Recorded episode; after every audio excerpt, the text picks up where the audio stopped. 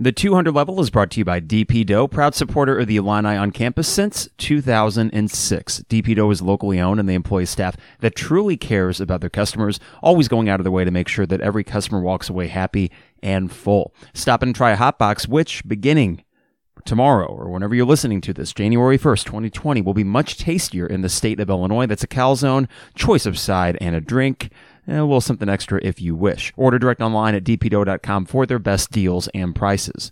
Also brought to you by State Farm agent Brian Hanson, your local choice for insurance. Their team made up of four local products, all born and raised in Champaign, Urbana. That's Tammy, Kennedy, Molly, and Brian. Their office is located at 408 North Race Street, Suite A in Urbana, but they service all of Champaign County and East Central Illinois for your auto, home, renters, business, and life insurance needs. Their number is 344-1900. That's 217-344-1900 or visit online at brianismyguy.com.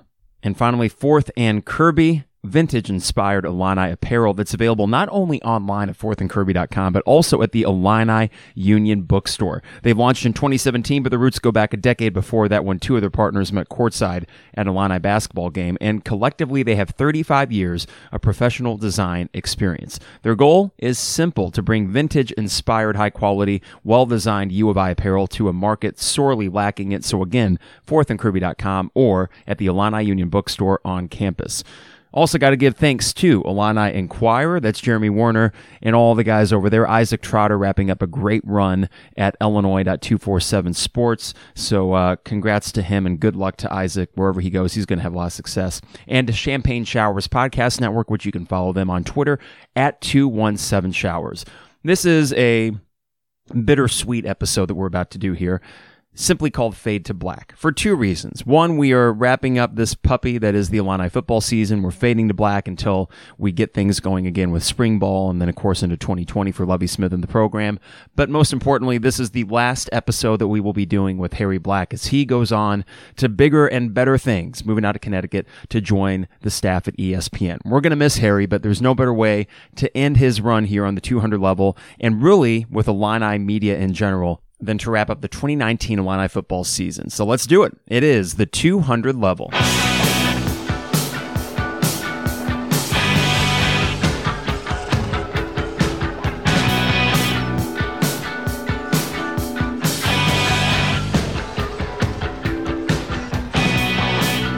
It is the 200 level. Mike Carpenter from the basement for episode 54, Fade to Black. A bittersweet episode if there ever was one. The last one that I will do with Harry Black. Trevor Valise is on assignment actually really just visiting family out in California. He was at the Redbox Bowl, and we might even try an interview kind of thing with him in the segment that Harry and I do coming up. But uh, for this opening segment, of course, we are putting a bow on this 2019 Illini football season, and we started the relaunch of the 200 level, titling episode 36, I believe it was back then, a most consequential year. And it was. It was a consequential year for both revenue sports, and we're still kind of in the middle of that story with Illini basketball. But with Illini football, what a year it was. Now, magical, we already kind of covered that about a month ago when Josh Whitman had a letter, or was it a letter or a tweet? I forget.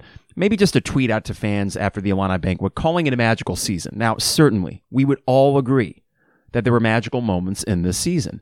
But as I was talking with Casey Boguslaw on Twitter last night, he asked, you know, what, what would you grade this 2019 season? We had a good discussion about that. But the biggest thing for me, whether it be the Indiana Tyler Griffey shot back in 2012, or uh, I'm trying to think of other individual moments in Illini sports here. Um, 2014, going up to Northwestern and Reilly O'Toole leading you to victory. Or in the case of this year, the Wisconsin and the Michigan State games these are moments that will stay with you no matter what, but really their importance is going to be measured on by what happens next what comes of it, if anything. So this 2019 season, the grade that I would give it right now would probably be a B minus for Illini football.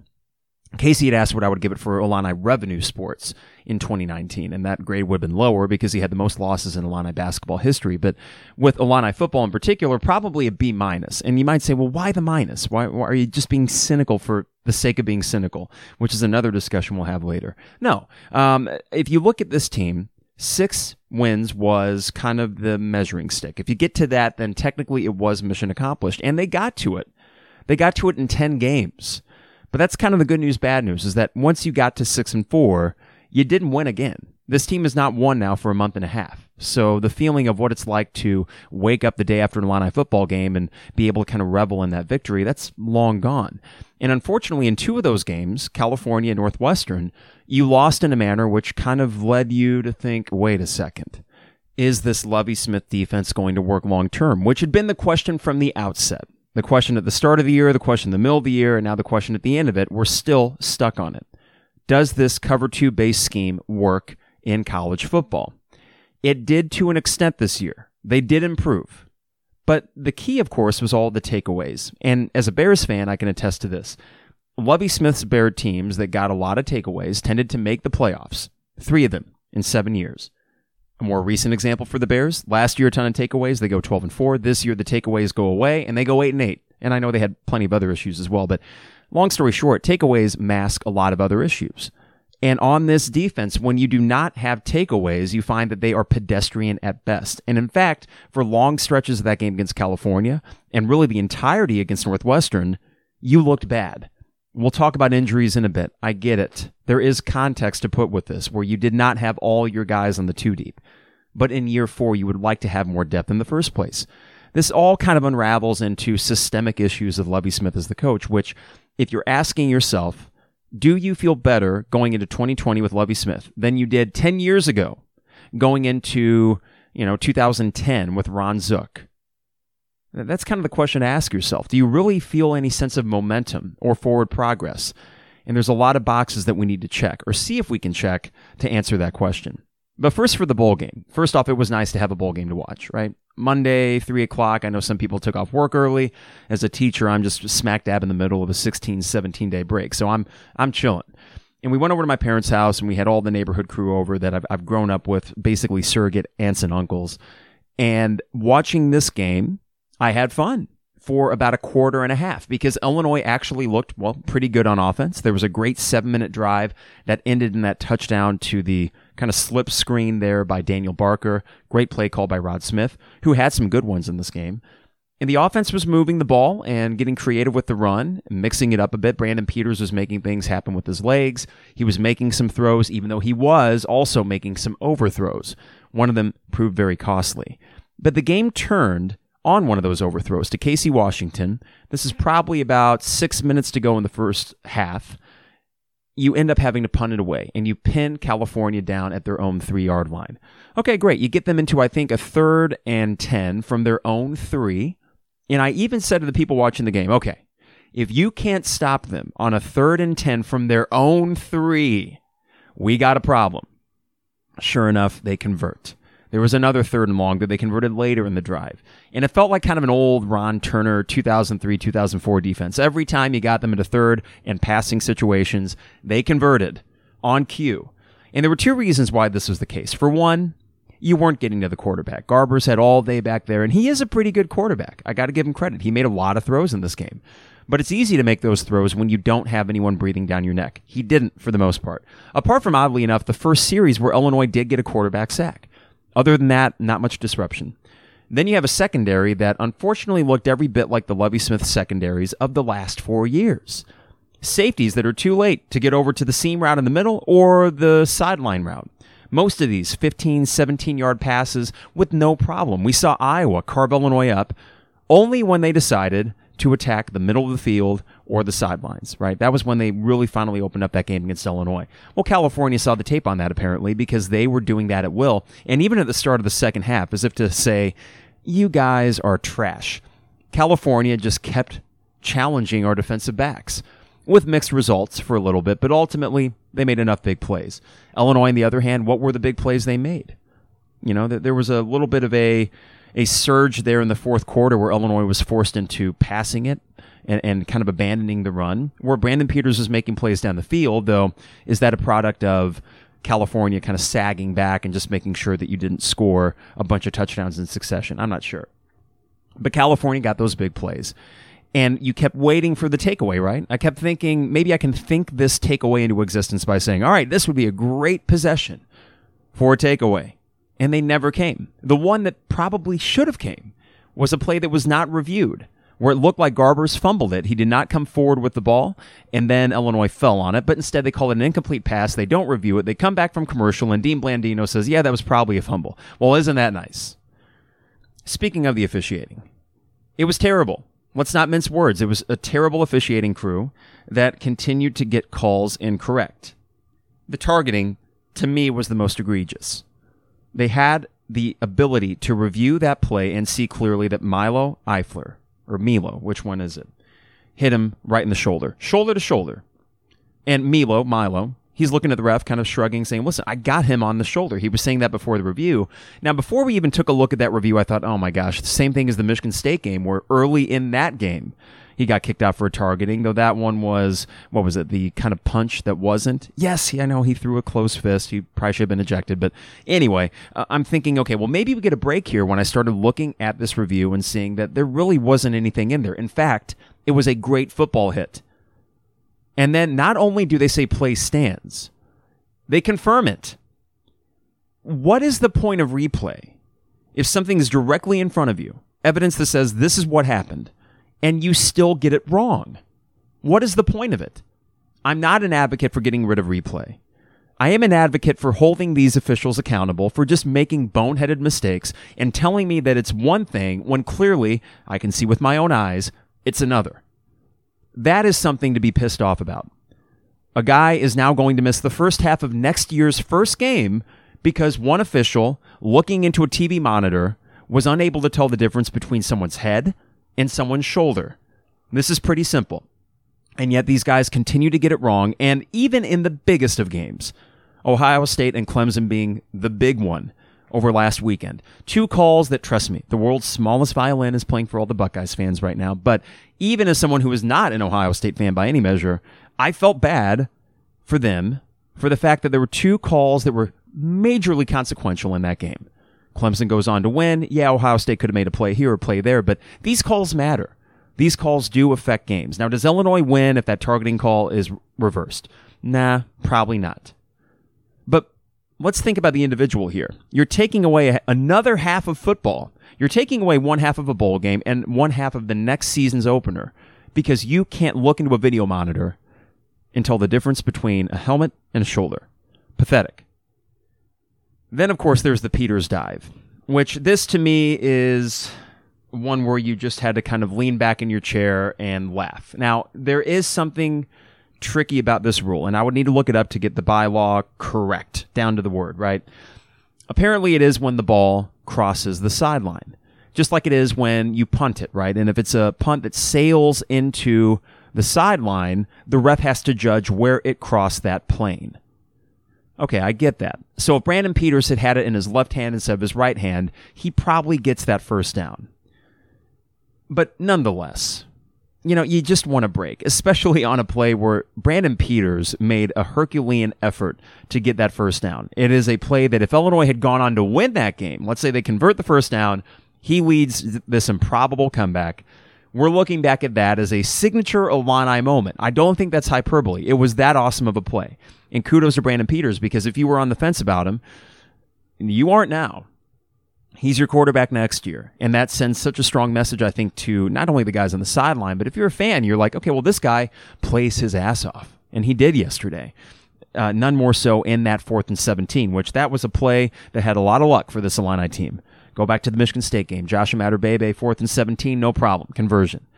And what a way that would have been to convert that fourth and 17, if only to increase the amount of time that we could be interested in this bowl game. Didn't happen. They didn't overturn it. They stood by their initial ruling, but uh, that that was one where I would need again to look at the rules and see, okay, is it when the ball crosses the plane? For some reason, I thought it was, you know, wherever the ball landed. We, we see guys often will reach out with that ball as they're stepping outside or out of bounds and get it right over the marker, first down. I thought that it looked like that initially. Maybe it wasn't but you would have liked to get the benefit of the doubt with such an effort like that. Terrible officiating, I get it. I'm not going to dispute that, but I'm also not going to say that's why Illinois lost the game. It simply was not. Two things can coexist. The officiating can be bad, and Illinois could be bad too. And unfortunately, that's my big takeaway from yesterday. Amidst the zero takeaways that Illinois got themselves, this is not a very good football team yet. Six and seven is your final record. There are the injuries to talk about, which certainly that's a problem. But in year four, my bigger concern with people using the injury card, which has some validity to it. Okay, make no mistake, the injuries did play a role in this team's kind of faltering down the stretch. It is year four of Lovie Smith at Illinois. And you're telling me essentially that we cannot withstand some key injuries. And yeah, a lot of teams couldn't. I get that. But there is a lack of depth on this team that is the direct result of Lovie and company not being able to recruit at a high enough level. Year four, guys. Year two or three, I might grant you that a little bit more. But the bigger concern I have is when you are missing some of these key guys, you don't have anyone to put in there instead. Got to give kudos to Casey Washington and Donny Navarro for playing really well out there and, and kind of, you know, masking the absence of a Josh Imatorbhebhe, who I'm sure would have had a couple big plays in him. But again, enough to win? I don't know. Because the injuries certainly were a concern. The lack of depth is a bigger concern for me. But even more than that is the general sloppiness and messiness of this team after a month off. You get all this time to prepare for the bowl game and you make boneheaded mistakes time and time again. The penalties, another bugaboo for this entire season, and they rear their head in the bowl game. The worst one was a delay of game. You had a fourth and short, and you were in that sort of area where you weren't going to punt it. Well, then all of a sudden you get a delay of game. You move back to, I think, a fourth and 15. Actually, it wasn't even a fourth and short. It was a fourth and 10 from, let's say, the California 38 or 36 prime spot to go for it. Well, then five yards back, all of a sudden you're in the Cal 41 or 42 and you punt it. All because you didn't get the play in in time. There was another time where you had a delay of game, I think, after a timeout. Inexcusable. Is that Brandon Peters' fault? Is that Rod Smith not getting the play down? Whoever's fault it is, this should not be happening in game 13 of any season for any team. But it's happening to this team. So, a general sloppiness that is just very frustrating. Um, everyone looked a step slow. You know, back to this idea of a lack of depth how good are these guys that Lovie has? Certainly, there are individuals out there that make a huge difference that he has accrued over the years, and some of them being the grad transfers. Brandon Peters was probably the best guy out there yesterday for Illinois, and he's going to be the best guy out there for Illinois in a few games next year, too. Hopefully, more than just a few. But after that, when you kind of start going further and further back in the depth chart, you're seeing guys that just don't look all that great and they lack speed and they're a step slow. The big one for me, and, and Tolson had done a pretty good job all year, but there was a fourth and one for Cal. And I think this is at the end of the first half, where it's a simple screen where the, the running back kind of slips out of the backfield, and Tolson read it, but he read it a second too late. And, and for a second, I thought, man, he's going to catch him. Ah, no, he's not because he just missed it by that much. And to me, that's a sign of a team that, you know, it's just not quite there yet. It's not quite there yet. And okay, what did we expect coming into this year? Did we expect everything to go smoothly and for this team to come out and win eight games? Of course we didn't. Did they accomplish their mission of making a bowl game? They absolutely did. But now that we're 13 games into this and we can kind of wrap this thing up and look at 2019, what does it all mean? And what does it mean going forward, most importantly, into 2020? As I looked at 2020, the big thing for me is going to be takeaways. As I mentioned earlier, the Bears this year are a great example of a team that when you take the takeaways away, they're fairly mediocre. Well, this Illinois team was already mediocre with the takeaways. They mask so many issues, especially on defense. To Illinois' credit, they got the takeaways. Okay. We cannot, excuse the pun, take that away from them. They got them. Credit to Illinois and Lovie Smith for having a scheme that tends to create more turnovers than others. That is true. But here's something that Isaac Trotter had posted on Twitter. Illinois was 0 4 this year when they did not have multiple takeaways.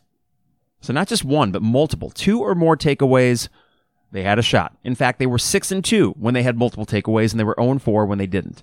Or sorry, that would have been 6 and 3 with multiple takeaways, 0 4 when they didn't. 6 and 7 final record. That's a concern because how can you sustain that? There is an element of luck with takeaways, and as Harry and I have talked about, along with Trevor, you would prefer to see a defense that gets three and outs more than you would a defense that gets takeaways. Takeaways come and go, and you can go on these crazy streaks like Illinois did in that four game stretch where they won four in a row, where you get those timely plays. But you cannot bank on those. And when those go away, you see a defense that is just susceptible to getting picked apart on long drives, being out there on the field for 35, 40 minutes a game. How sustainable is that? I'm not sure. That kind of feeds into the offense, which yesterday did have a few drives that were longer. My favorite drive of the year, maybe, would have been the seven minute drive in that first quarter, or was it the second quarter, early second quarter, where you ended with that touchdown to Barker out of the slip screen. I thought that was a great drive and showed that what this offense can do when it's working is mix that run and the pass well. Peters ran it great, and Rod Smith had a lot of, um, I think, creative play calling in the first half. But whatever rhythm they had going kind of evaporated. And the key, of course, of many keys in this game is that you come back after that field goal to end the first half. A little bit of momentum. It kind of reminded me of the Michigan State game where you get a late score at the end of the first half and you just keep yourself alive, right? You know, you give yourself some some breathing room and an ability to come out after halftime and immediately respond. Well, they didn't. Three and out. And then you give it right back to California. Rod Smith is a concern going forward. 12th in total offense this year, at about 330 yards a game. Higher up in scoring offense at about 26 points per game, but I would need to look and see if that's calculated with defensive touchdowns or not. But the total offense being 12th out of 14 teams in the Big Ten, again, I understand injuries. Ricky Smalling was injured early. Mike Epstein was not a factor this year. Stampley, wide receiver. Okay, fine. You got injuries throughout. But really, the offensive line, up until the Kramer injury, was healthy. Josh Imatorbhebhe missed the last few games. Uh, it did take you a few games to kind of come around to using Josh Imatorbhebhe as your feature guy, it felt like. Uh, but I'm not really sure what this Rod Smith offense is. You know, I, I don't know what the identity is.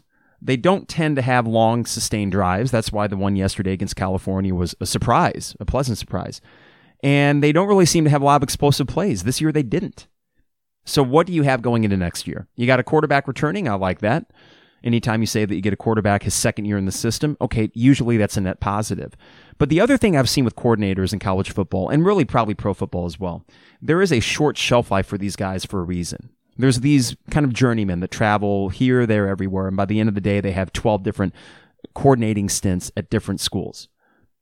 Rod Smith comes in, has immediate success it looks like a functional offense under AJ Bush. And last year's four and eight team, you know, the one bright spot was, well, we have an offense now that can move the ball if only the defense gets a little bit better. Well, the defense did get a little bit better, but the offense regressed. You're losing your two best playmakers, arguably in Dre Brown and Reggie Corbin. You will probably be getting all your wide receivers back, including a healthy Ricky Smalling. And I'm guessing Josh Imatorbhebhe uh, would come back for his final year. He is a two-year grad transfer. But I don't know how good I feel about the offense going into 2020. The defense, while it did improve, it still finished 11th in the Big Ten in total defense, about 410 yards a game given up. And they finished 10th in scoring defense, about 26 points per game given up. And that's with the most takeaways. So what happens if those takeaways aren't there? They could be. I mean, this could be a silly argument on, on my part. They come out next year and Lovie Smith's defense leads the Big Ten in takeaways yet again. How often does that happen though? How often does that happen? And do you feel like you have enough playmakers on the defensive side of the ball to keep that pace up? If they do, you will have seven or eight wins next year.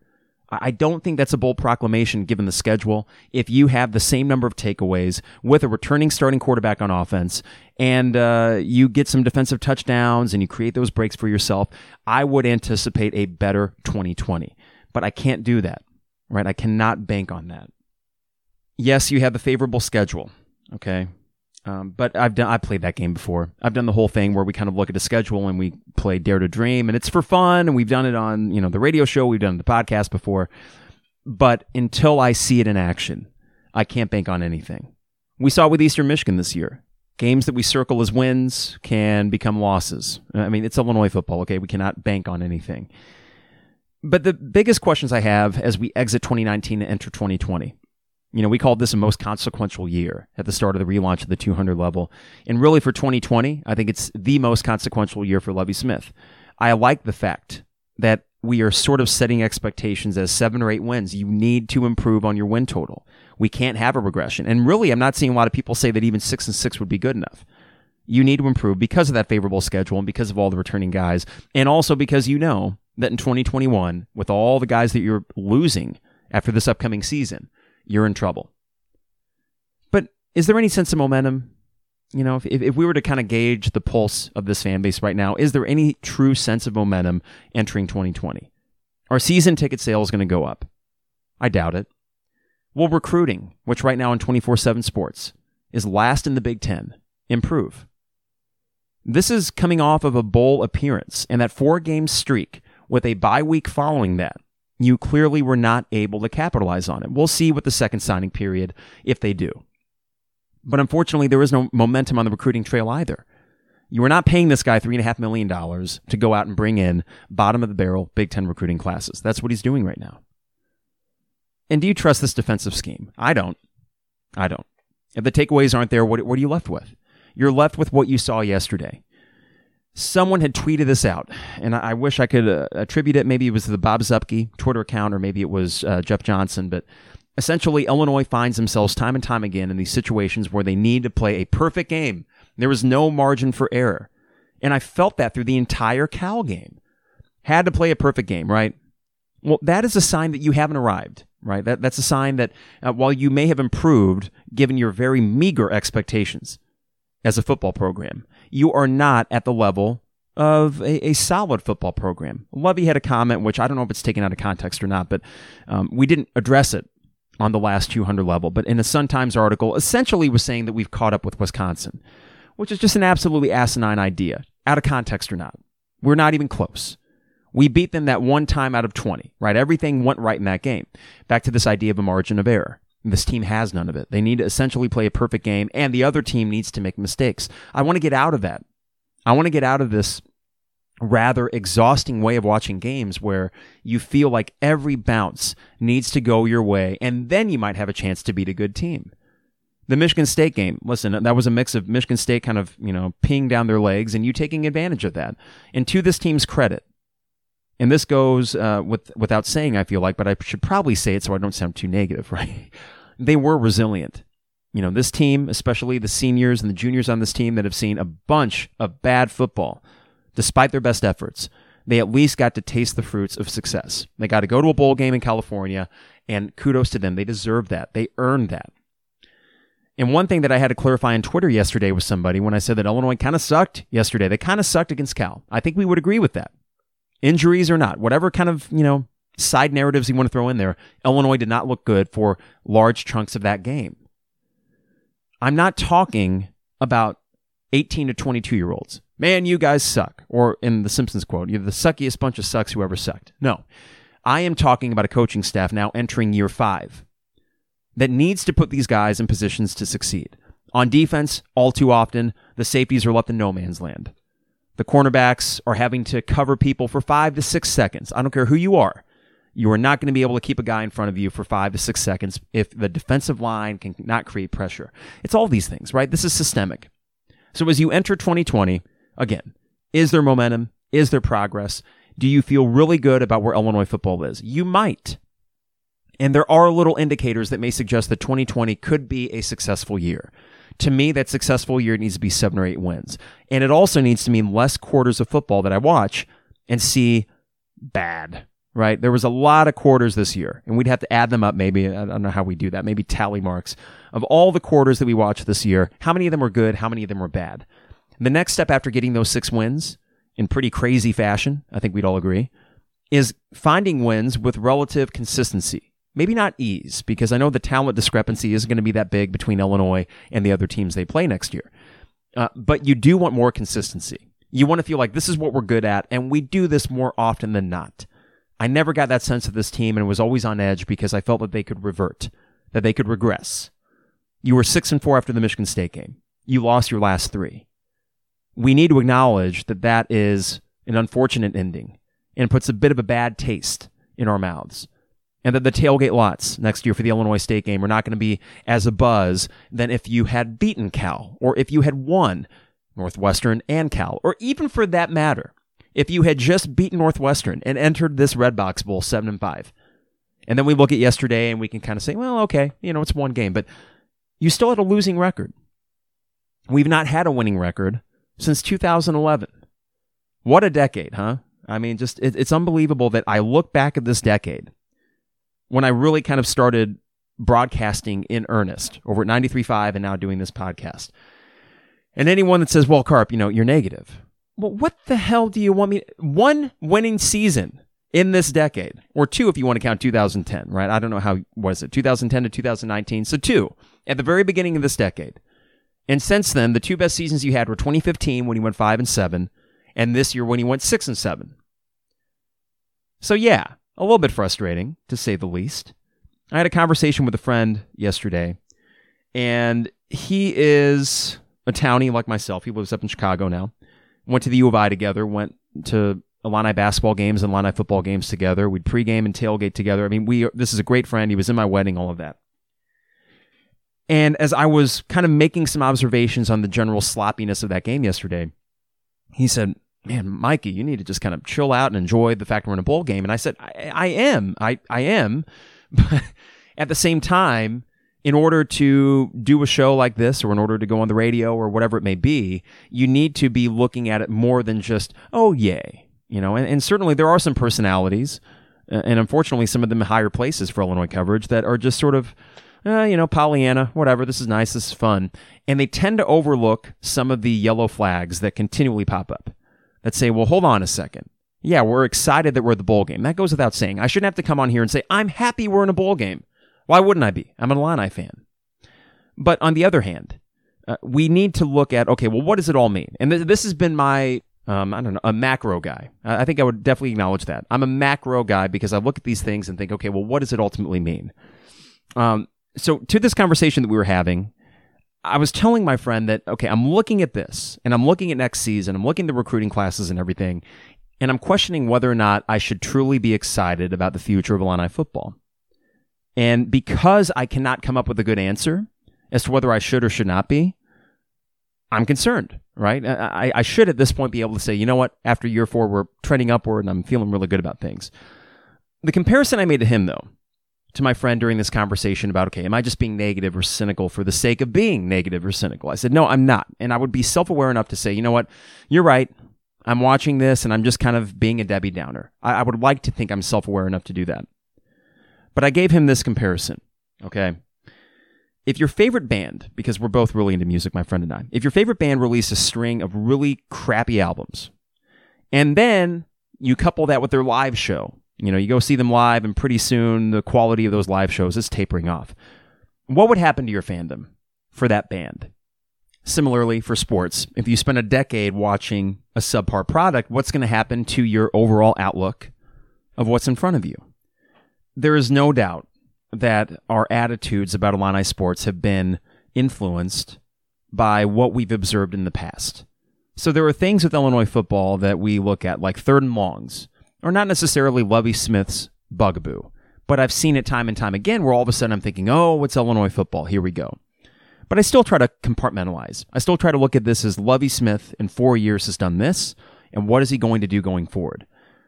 But again, uh, it, it, was a different kind of game watching experience because the game ends, and sort of like with the bragging rights, even though I had some frustration as I watched it, I just kind of got up, grabbed my coat, and drove home, and that was that. And I moved on. Watched Empire Strikes Back last night. It was a lot of fun. And did not even really think about the bowl game for the rest of the evening. That was it. Now, it could be a couple things. I'm getting older, passage of time, less angry with watching sports. Okay, and that's a positive. Because it used to be a situation where I'd break remote controls put a hole in the wall because things weren't going well. Illinois, Arizona, 2005, go down 15. Let's just say a starch can had a little bit of a meeting with some drywall, and then the next day I had to drywall that patch right up. Uh, so I'm glad that I'm not doing that anymore. But I wish that there was more of a fire kind of burning. And this has gotten to the point where my dad and I have talked. And this, my dad has been going to basketball games, season tickets since 1978, I believe. So maybe year two or three of the Henson era. We got football tickets back in 1999, 2000, sorry, after the Micron PC game, partially because, well, one, Illinois football looked to have gotten back to relevancy, right? And that we had Michigan and Ohio State on the schedule that year. So it was the perfect storm of, well, now let's go to every game. And for the most part, we have in the last 20 years. So it is a weird kind of cap on the last 20 years, beginning with the 2000 season after Micron PC to now entering 2020, where if you were to chart my interest, and let me rephrase, if you were to chart my passion or flame for Illini football, it has deteriorated so much.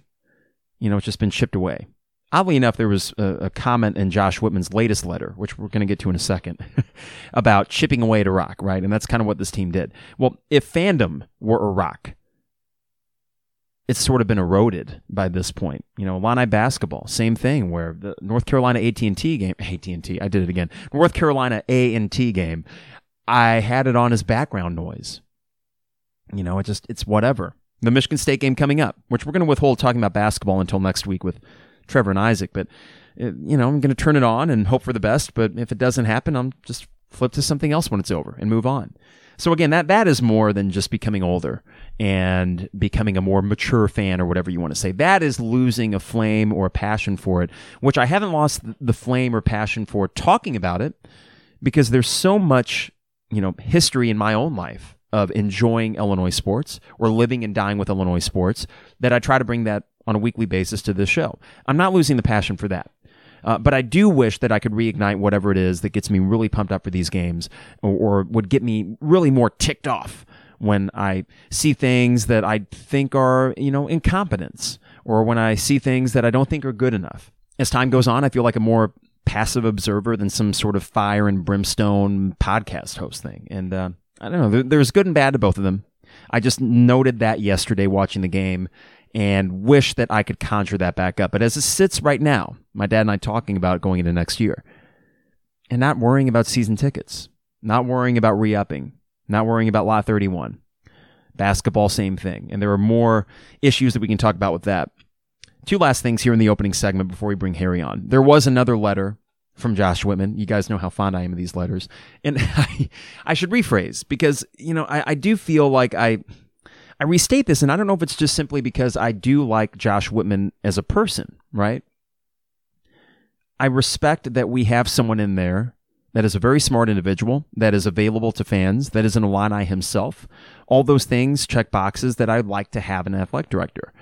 I don't think that he makes decisions, any sort of rash decisions, I should say. I think he's very pragmatic and practical about things. The facility upgrades have been great, and it looks like he is a tremendous fundraiser that continues to somehow get these people to put a lot of money into Illinois sports at a time when they aren't doing so well. So that is a sign of a good athletic director. There is this other side, though. Um, and this is where I wonder if him having been an athlete, there's good and bad with that. For one, he can identify with the athlete, which is more than you could probably say for some athletic directors. That's a positive. He is by no means some sort of overly corporate guy. I think he truly does bleed orange and blue, if you want to use a cliche like that, and that he can identify more with the plight, if you want to use a strong word, or the struggles, obstacles that a student athlete faces. All of those positive things. The sort of letters to the fan base. Again, it's outreach. So I shouldn't look at this cynically, but I can't help but let a little cynicism creep in. Uh, the overall message of this letter that Whitman had sent out, I believe on Sunday through fightingillini.com, it was when they were out in California, and you know, kudos to anyone that made the trek. I guess they sold four thousand tickets from the Illini allotment. That doesn't count secondary market and things like that. The overall message of this letter was that Illinois has now reached the starting line. And this is, I think, an okay kind of metaphor to use here. That you have now gotten over the rebuild and now you're at the starting line. Now greater successes can be attained. You did the heavy lifting, essentially, is what this letter was arguing. Also, in this letter, the challenge is never to never be satisfied. Okay. Agree with that as well. But the concern that I have as we wrap a bow on this decade of Illini sports, are we in any better long term position with revenue sports than we were in 2010 when this decade started? This might be a bit of an apples and oranges argument because you know, we're, just simply going back 10 years and saying, okay, well, that situation versus this situation. A lot of things have happened in those intervening 10 years. I fully acknowledge that. But let's even go back five years ago to 2015, the tail end of the Mike Thomas era, the year where renovated State Farm Center opens up, where Tim Beckman gets fired. You go five and seven in football. John Groce and that team, I think, just missed the tournament by, well, essentially a game. Two years in a row, they missed the tournament by a game. So that's where Illinois basketball was at. That's where Illinois football was at the long term position that you're in, I mean, look at the recruiting for football. What is your long term position? I don't know how good it is. Brad Underwood in Illinois basketball? Yeah, I'm, I'm actually surprised. People are just not feeling the Brad Underwood thing at all. I say people, it's a very general term, but go on Twitter, go on message boards. It seems like no matter what he says, people are rolling their eyes and they're saying, yeah, whatever, coach. I have not, in my lifetime at least, remembered three years into a coach's tenure, people just being like, whatever, coach. You'd have to go back to Beckman. which from the outset, no one liked Beckman, right? But from the early stages of Underwood, there was a little brief moment where everyone kind of felt like he was the next Lou Henson, throwback, tough guy, and that, man, if he can recruit, we're going to be good. But it seems like people are just kind of fed up with him. And this is going to be really interesting to follow throughout the rest of this year. If things just kind of hover around 500 in the Big Ten, and they're a bubble team at best, which I think is likely what the situation is going to be. The, I, the same issues that presented themselves in the Missouri game and the Miami game, it's not like North Carolina A&T answered any of those questions.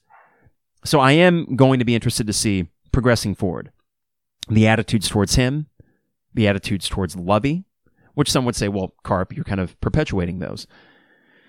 I've been vocal in my criticism of these hires by Josh Whitman. Um, not Underwood at the start. Okay. In hindsight is 2020. Same with Lovie Smith. Um, I don't think the issue is with Whitman hiring these guys in the first place. What will be the issue going forward is how do you deal with these programs if they stagnate and if they don't reach the level of success that we would like them to reach. One other thing that my friend and I were talking about yesterday is what are your expectations, Mike? Mikey, he calls me. What are your expectations, Mikey, about Illinois sports? I mean, we aren't going to be Ohio State and Michigan. And I said, I get it. Don't need to be. Make NCAA tournaments for basketball. Make bowl games two out of every three years. That's it. And I would be fine with that. I mean, those are the meager expectations that I'm setting forth. Now, someone could say as well, well, Carp, if you found yourself in that situation, you'd still find things to complain about. You know what? You might be right. You might be right about that. But let's get to those meager expectations first. And then we can recalibrate if we need to. But that that was an interesting question he'd asked me. No, I don't expect us to be Michigan or Ohio State. But let's not forget that Illinois basketball, for a sustained period of time, was every bit as good as Michigan and Ohio State, or for that matter, Michigan State. Eight, nine year stretch, almost a decade's worth of basketball where you were every bit as good as Michigan State. And tell me that it can't be done. When you were better consistently than Wisconsin, even when Wisconsin was on the up and up, and that we can't even be Wisconsin. Come on.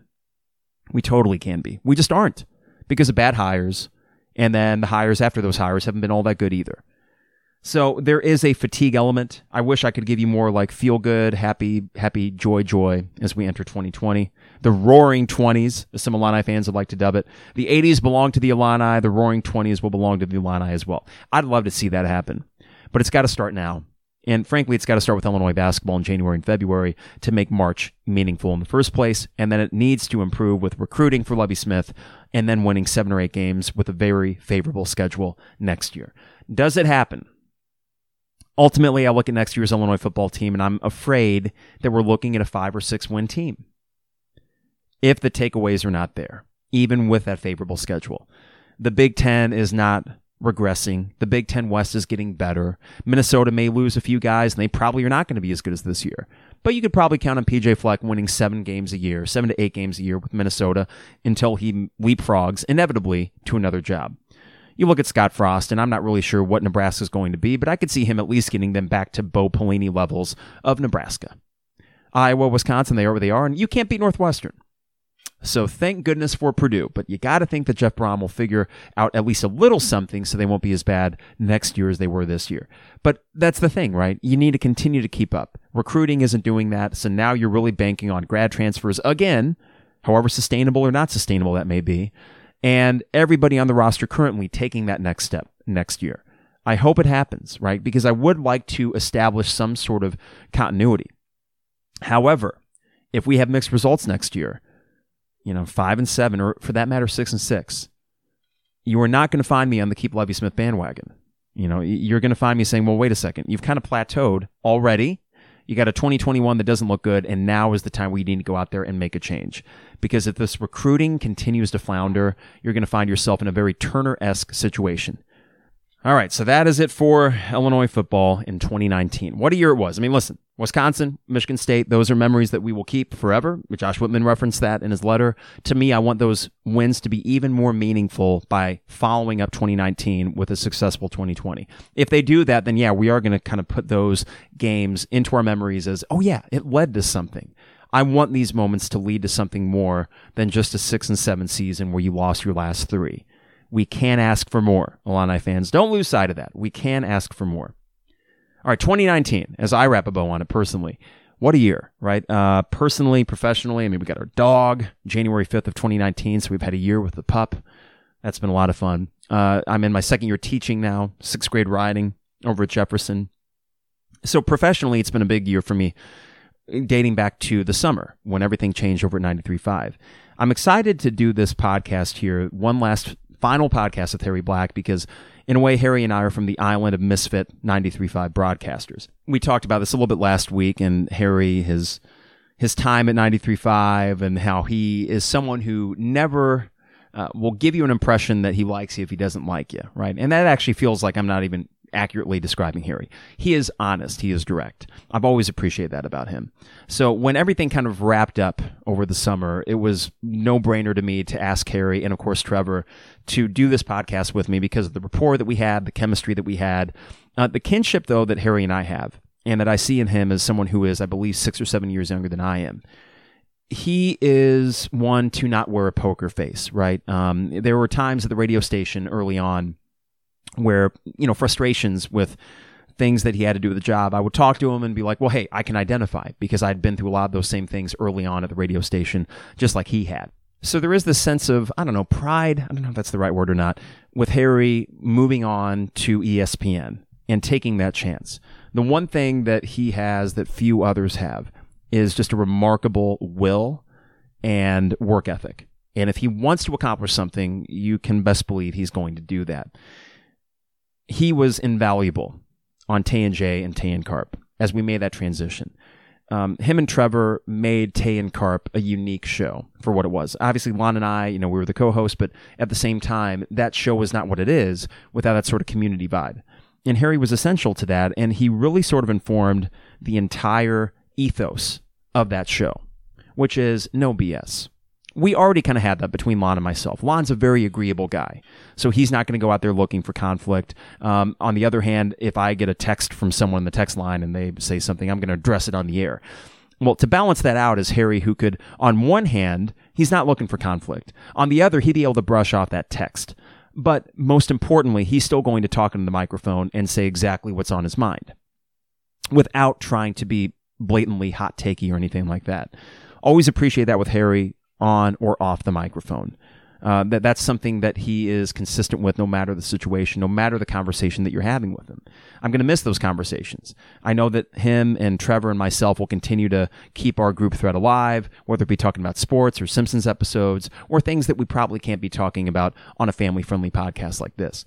Uh, so I'm going to miss that the most. Yeah, just like I miss doing the radio show uh, with those three guys, with those two guys and Lon, the four of us.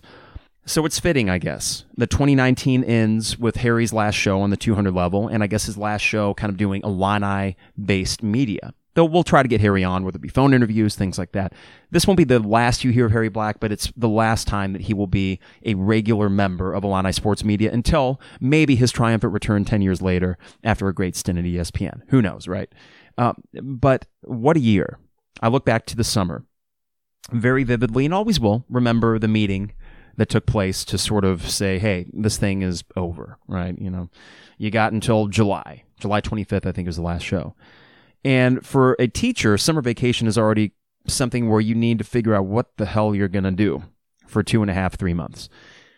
For me, it was, you know, wake up, do some stuff around the house, go for a run, um, you know, find projects, maybe watch a movie here and there, go to the radio station in the afternoon. That was sort of what I did.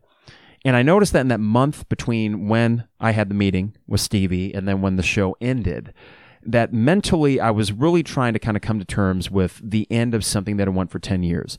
It's weird as we wrap up this decade that that decade, nine of those years had me on 93.5. And we're ending now with the podcast, um, which I need to get in a second to um, a lot of gratitude that I have for everyone that's made this podcast the success that it has been in these first 16 episodes back but even at 32 going on 33 years old right, i turned 33 back in october there was this weird kind of identity crisis that i had for a month.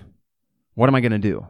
You know i mean after i am no longer the co-host on the afternoon drive Illini show what am i going to do there's a pride element. You know you work for something and you work hard at it. You attain a certain level something that you've dreamt about since you first discovered sports radio existed in the first place and then you have it taken away from you and you're questioning well is it merit based is it something else a lot of things that i was grappling with internally to try to come to terms with well this is it The biggest of which, though, was that I wasn't going to be able to hang out with those guys. You know, twofold. One, not being able to hang out with them as friends. The other thing was, you know, how can I still be a part of the conversation? And the concern, of course, was that is anyone going to care to listen? You know, when you're on a daily show on the radio, it can become a habit. So really, whoever you put in there, there's always going to be a base of listeners that say, I want Illini coverage from four to six. I'm going to tune in and listen to that. So it's hard to quantify, well, how much of that was me or how much of that was Lon? How much of that was Harry or Trevor? Or was it just the fact that we were in a Illini show? And confidence becomes an issue too. You know, there's certain things that I'm very confident with, whether it be, you know, going on stage and playing in front of, you know, 50 or 500 people. That's fine. I, I can do that and, and feel pretty confident doing that. Part of that confidence comes from I can see the people out there. I can see their faces. From behind a microphone, I can't see your face. I can't see whoever's listening to this. Uh, I can only hope that it's compelling enough where they keep listening week after week. So when we started the 200 level, it was a conversation I had with Jeremy about, you know, I'm looking to do a podcast. Would love to see if there's a way that we can maybe fit with Illini Inquirer, partner up a little bit. And he had suggested just the idea of bringing back the 200 level, which itself had already kind of turned into a podcast with Steve Breitweiser and myself. And that was a moment where it clicked, where something that I had worked on before with Steve and built a bit of an identity that I think was a natural fit with how I do a show. Okay, great. Well, that's a starting point. That can keep me in the loop. That can keep me fresh. Um, and to be completely honest, part of it was, well, you start a podcast, you stay in the Illini conversation, and then maybe something on radio will open up again soon, right? Well, then we get going with it, and I'm realizing I kind of like this format. Open format. Two, two and a half hour podcast. You let people consume it over the course of a week, bit by bit. And that I can do it here at my house, on my own time, uh, responding to things as I wish there's a freedom with it that I didn't have with radio. In fact, I went back for a segment with Lon and uh, Austin would have been in on the drive on 93.5, and I was blown away how short, how quick those 12 minutes went. And I thought, oh my God, could I go back and do segmented radio again? I'm sure I could, and I'd love it. Uh, but this format in particular is something that I feel like throughout my the last decade on 93.5 and now to this point have been building towards the longer format, conversational style of podcast, which I hope that you enjoy. I guess if you're listening to it at this point, you enjoy it to some degree. So that leads me to my final thought before we turn it over to Harry Black. Fade to Black again. This episode is called for the end of Illini football season and Harry's last show with us. Thank you to the listeners. In total, when we started back in late August to now, we've had over 20,000 downloads from over 1,500 unique users from all 50 states and I think 27 countries. We got a wide net that we've cast. Of course, thanks to the help of uh, Inquirer and the base of supporters they have. Of course, thanks to Champaign Showers Podcast Network. We're distributing it, we're, we're getting it out. We have a base now, and uh, we're getting some consistency week to week with how many people listen to the show. Uh, the responses that I get, whether it be the reviews on iTunes or different podcast outlets, the tweets that I'll get, there's been some Facebook messages that I've gotten directly from people about the podcast. And they matter. Just like as a teacher, if you get a card from a kid, and I got a few of them before Christmas, thanking me for, oh, thanks for being a great teacher. And you could say, well, it's just a card or it's just a letter. It does mean a lot. Um, I don't care who you are. Sometimes you do need a reminder that what you're doing is worthwhile or that there are people out there that enjoy it. And thank you to each and every one of you. The week after week is tuning in and listening to what we do on this show. It's going to change. It's going to evolve. We're going to miss Harry terribly. We got Trevor that will still be with us. We have Isaac Ambrose starting next week as well, regularly throughout Illini basketball season and into the summer. We're going to kind of just figure things out as we go. I mean, we're four months into this thing. But what I do like is it feels like we have an identity, and part of that identity is fostered by the listener base. I think we got some pretty intelligent listeners out there. If they're willing to stick through a long form conversation, they got patience. They can uh, enjoy nuanced arguments. All of that is something that I enjoy as a podcaster. So thank you, thank you, thank you to the listeners, to the sponsors, Fourth and Kirby, DP Dough, State Farm agent Brian Hanson, to the co-hosts Trevor Valise, Harry Black, and now Isaac Ambrose coming up and really anyone along the way in this journey of radio into podcasting that uh, gave me a chance to do it in the first place, like a sponge to absorb all these different qualities from all the people that I've worked with. And then this is the product that we have right now. So we're going to continue to work on the 200 level. Excited for the 2020s, the roaring 20s for Illini Revenue Sports. Let's hope. because that four week stretch, let's be honest, the four week stretch the Illini football was the most fun that we've had. Success begets success, right? So the better they're doing, the better we're doing, the better Jeremy and Illini Inquirer is doing, the better the News Gazette and all those guys are doing. So uh, here's hoping for a much more fruitful decade ahead than the one that we had before. But hey, the good news is that the fact that we were able to see such a renaissance almost in Illini coverage in this last decade, can you imagine what that would look like with a decade full of success? Think about where Illini media coverage was in 2010 to where it is now. And a big part of that is Lon and Jeremy. And then Jeremy, of course, really fostering all this talent that came through Illini Inquirer. As someone that grew up in this community, we so badly needed.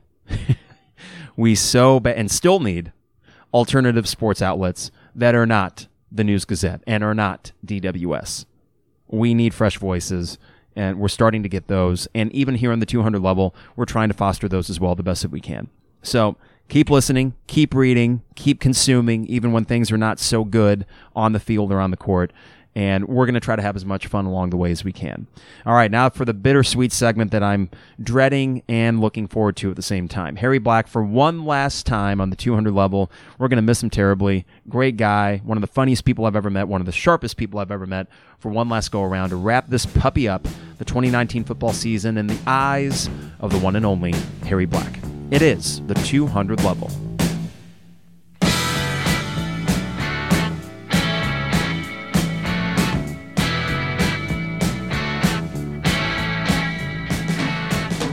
So wait, those are your four teams, and your criteria for making the playoff is what exactly? Yeah, Cal, Minnesota, Kent State, and Southern Miss, all of them make it into the playoff because they have gold in their names. But why? Because because it's cute. That's not a reason. What what do you want the reason to be? You want the reason to be merit? You want the reason to be wins? Yes. No. Ugh. Absolutely not. Let's start the Start, podcast. start the podcast. Fine. The 200 level. Brought to you by DP Dough, which Harry, you did not take DP Dough. You took Steak and Shake. I, I did. I took take it- Homasac. Yeah, cup. Yeah, I, I saw that. That was the first time I saw that. I wouldn't have gotten that reference if I didn't go inside to pick them up. We were at uh, Steak and Shake picking up our burgers because This is was a- Christmas Day, by the way. Christmas Day. It was the only place that was open, so of course it was. It was actually pretty crowded because I think it was the one place that was thinking nowhere else is open. People are going to come in here if they need to get something. The drive-through line was way too long to wait there, so my girlfriend and I are waiting in the uh, inside, waiting for our takeout order to take it to the movie theater. And I told Tori, I said, if we miss the opening crawl of Star Wars, You, that's the one thing you can't miss. that's miss. the only part I know of this movie is going to be good. The only part. Then there's going to be hell to pay. Then I'm going to eat both the burgers. Luckily, we made it. Well, actually, we had plenty of time. Okay. What am I talking about? We well, had there's 30 of time. minutes of previews before Star Wars. Yeah, there always is. Uh, so okay, again, DP Dough. There's a slight diversion to Steak Yes. and Shake. We keep on really turning the DP Dough 30 second live read into a a full minute and just talking about other places that we want to smuggle into a movie theater or anywhere you can. Yes. Now but he- no, DP Dough. I mean, I haven't I haven't gone there. For, I should probably go there before I leave. one last time. Yes. And by the way, if you go there beginning on January 1st, the hot box Yes. could be extra spicy. Oh, ho, ho. It is legal in the state of Illinois. It's a recreational weed. We just got an email from the school district today, which essentially said, just don't come into work high. Yeah, I think that's pretty obvious. I mean, it's like don't come into work drunk. You know, I've never really gotten into the weed thing. It's never been something that caught me.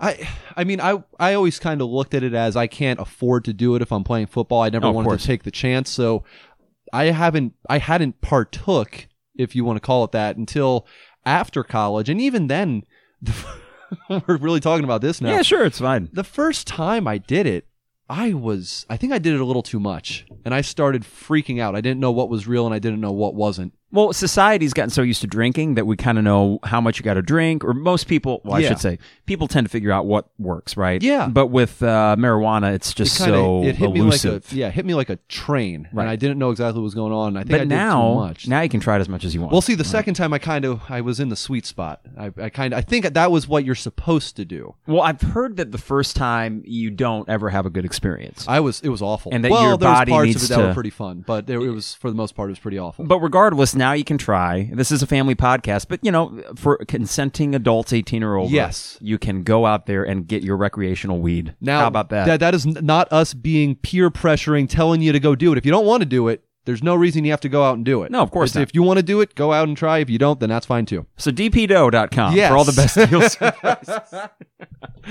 Steve's like, Mike, what the?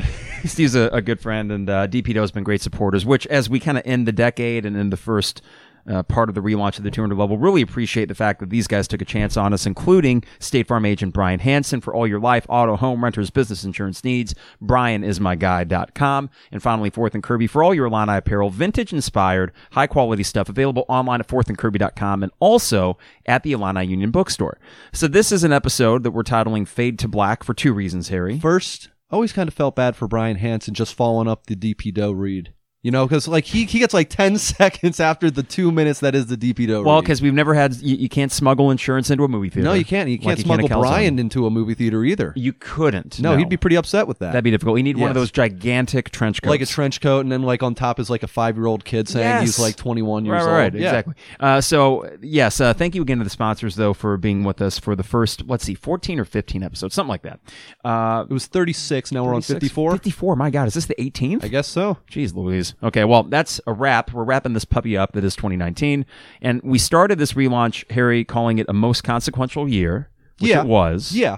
And we're calling this Fade to Black for two reasons. Of course, the end of the 2019 football season for Illinois, but also your final show. Yes. And we're going to save the the farewells and uh, one last reflection over your tenure, let's call it a tenure, as an Illini sports media personality. Because you are going now to the mothership Yes. where you will need to have a broad, general sort of ability, whereas here you were able to really kind of um, find a distinct niche related to your of football experience Yeah. and then take it from there. Yeah, well, and you know, it, it was kind of weird because at first, like, I didn't re- obviously when you first get into the world of sports and, and the world of um, sports media, you kind of want to pick from every single basket. You know, I wanted to talk about football, I wanted to talk about hockey, whatever was going on, uh, whether it be you know college basketball, NBA, everything. Then you kind of figure out the, the longer you're in a smaller market, okay, we're only going to really talk about Illinois football, Illinois basketball. If we're going to talk about the NFL, it's going to be because the Bears are good. We only really talked about the NFL around, around the playoffs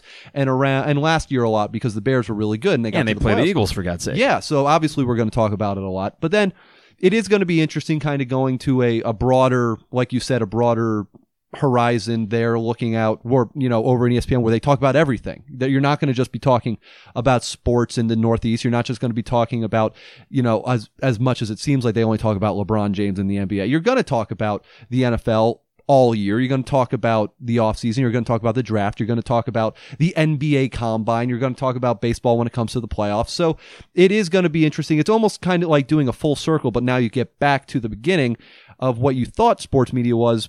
But now, you like you said, I have some experience, so it, it's been a fun ride here, and it's definitely been a helpful ride. And it all started, and we do have we we could play. We'll decide. You you sent me the initial MP3 of your oh your first interview on Tay and J, Oh, and it, it did start, I think, as there's always a feeling out process about well, what is what are the strengths of this person behind the mic, and the fact that you were an athlete where no one else had the same experience that you did with that.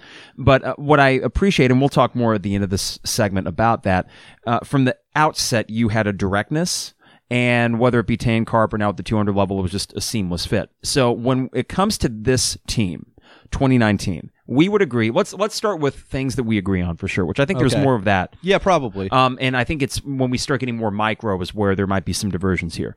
This season, we saw progress. We would agree on that. Yeah, I mean, obviously, you would have to say you have a bigger win than you've ever had here. Absolutely. I, mean, I, I made my uh, my little best wins of the decade list, and t- the top two were both in this year. And the fact that I don't even have to tell you what two games those are, and you just know, shows how successful you have had or been at moments in this season. Absolutely. Okay. Uh, we would agree that you enter 2020 with a chance to make another bowl game two in a row. Yeah, I, Okay. I mean, we went into this year saying you should, and saying next year you definitely should, and the fact that you did this year means if you don't, this is the first time in a couple of years that if you don't win at least six, that'd be a disappointment. Now, and I think is even six might be kind of okay. What are we doing now? This is where it starts to get tricky, though, because there have been a few end of season articles that have been written. One that I, I had to tweet out, and I normally am not compelled to, I guess you would say, call out another local media personality because everyone's just trying to do their job. I Yeah. get it. Uh, but there was one from Bob Asmussen, who's been a, a reporter for the News Gazette for a long time. And this was a glowing article about 2019 and what it accomplished. Now, whereas you and I, I think, would say that, okay, it was a step in the right direction. They need to follow up, follow it up in 2020 with a couple more wins if there is to be any long term sustainability here. I think if you want to have something be able to take shape and really what we're I this this is a slight side note, slight diversion, but we're all looking at 2021 as 5 and 7 wishful thinking. Oh, and, that, at- and that's fine. And that's fine.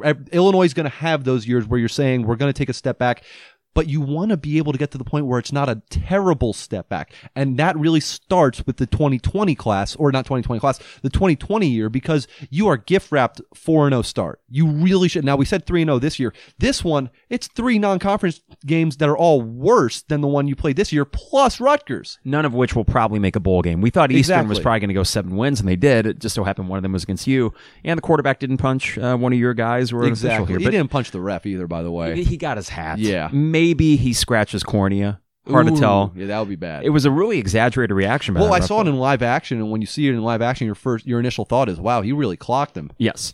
Uh, okay, so this season we would agree progress. We would agree that next year they're set up for potentially another win or two, if things go right. I would hope for a seven-win season. Let's start with the four. Then you think maybe Purdue, Northwestern. We always say Northwestern. I know. and Keep then- waiting for I it. mean, Maryland's right. We're not playing Maryland. Indiana. Indiana Indiana's at Indiana. there. We'll see if they take a step back. Yeah. Same with Minnesota, who comes here next year. So, yeah, I mean, certainly the schedule sets up nicely. And then the last thing that I want to ask you, and this is kind of semantics back to the Bob Asmussen article. He talked about, he, he said point blank, they turned the corner. That to me, and this could mean different things to different people, that to me implies that you have arrived. And Josh Whitman even started walking some of these statements back. The way that Josh Whitman phrased it in his letter to the fan base two days ago was you have arrived at the starting line, which that's a metaphor I'm willing to go with because if the idea is that you needed four years to get out of this rebuild and back to a baseline that's respectable, okay, uh, you know, we can go with that. Turn the corner though. Uh, when I think turn the corner, you know, is he- here, here.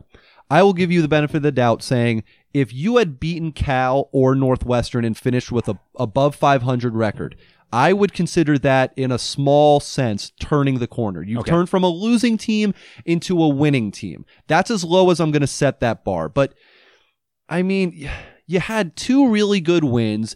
In between those two, you had two that you probably should have won that you did Which okay, got it. The Rutgers and Purdue. the Rutgers and P- Purdue game. Mm-hmm. So you've had a four game stretch there, which was absolutely amazing. It's the best four game stretch we've seen here in over a decade. it was great. It was amazing. If you had stopped right after the Michigan State game and said this team has turned a corner, I might agree with you then. But with the last the Iowa three- game, the Iowa game, the actually Iowa game even was a little bit more encouraging in that you finally had a close loss. only served to further this idea that you were actually figuring something out where you could sustain success with Lovie yeah. here, right? Now, I think this I think this season as a whole, if I have to say a failure or success, I'm obviously going to say the season as a whole was a success. If I'm just t- picking one word. Oh, absolutely. But I'm not saying they turned the corner just because they had some really good wins. I mean, if your idea of turning the corner is, you know, having a really big win, you had a really great win, but that's not turning a corner. No, I mean, Appalachian State didn't turn a corner when they beat Michigan. They were already there. You don't turn a corner with one big win. You turn a, a corner with kind of like a change of culture. Now, I think you're close. I think next year can get you there. I, I think I think we all think it can get you there, but I just don't think you're there yet. Now the problem with that though, and I would agree that next year on the field they can find ways to seven or eight wins. I think seven's more likely because I think the- seven should be expected. Well, but year. here's here's my bugaboo with next year. The takeaways this year were off the charts. In fact, it was top in the Big Ten. Yeah. And we know that Lovie Smith's defenses tend to get more takeaways than others, and that's fine. But the thing with takeaways, and you and I have talked about this a lot, and your your theory I think is the strongest that a three and out defense is far more reliable than a defense predicated on takeaways. If those go away, or if they're even cut in half, or you get seventy percent of what you got this year, I just feel like, as we saw in the Northwestern and the Cal game specifically, and you can really go the Iowa game if you wanted to, when the takeaways go away, this is a different team. Yeah, The margin for error is minuscule. And I also look at this stat from Isaac Trotter, who had put this put this on Twitter after the game yesterday. Illinois, when they do not get multiple takeaways in a game, is 0 4. I, it's it's tough. It's tough because this is a defense that we saw yesterday, and people have been talking about this defense to me or the game yesterday.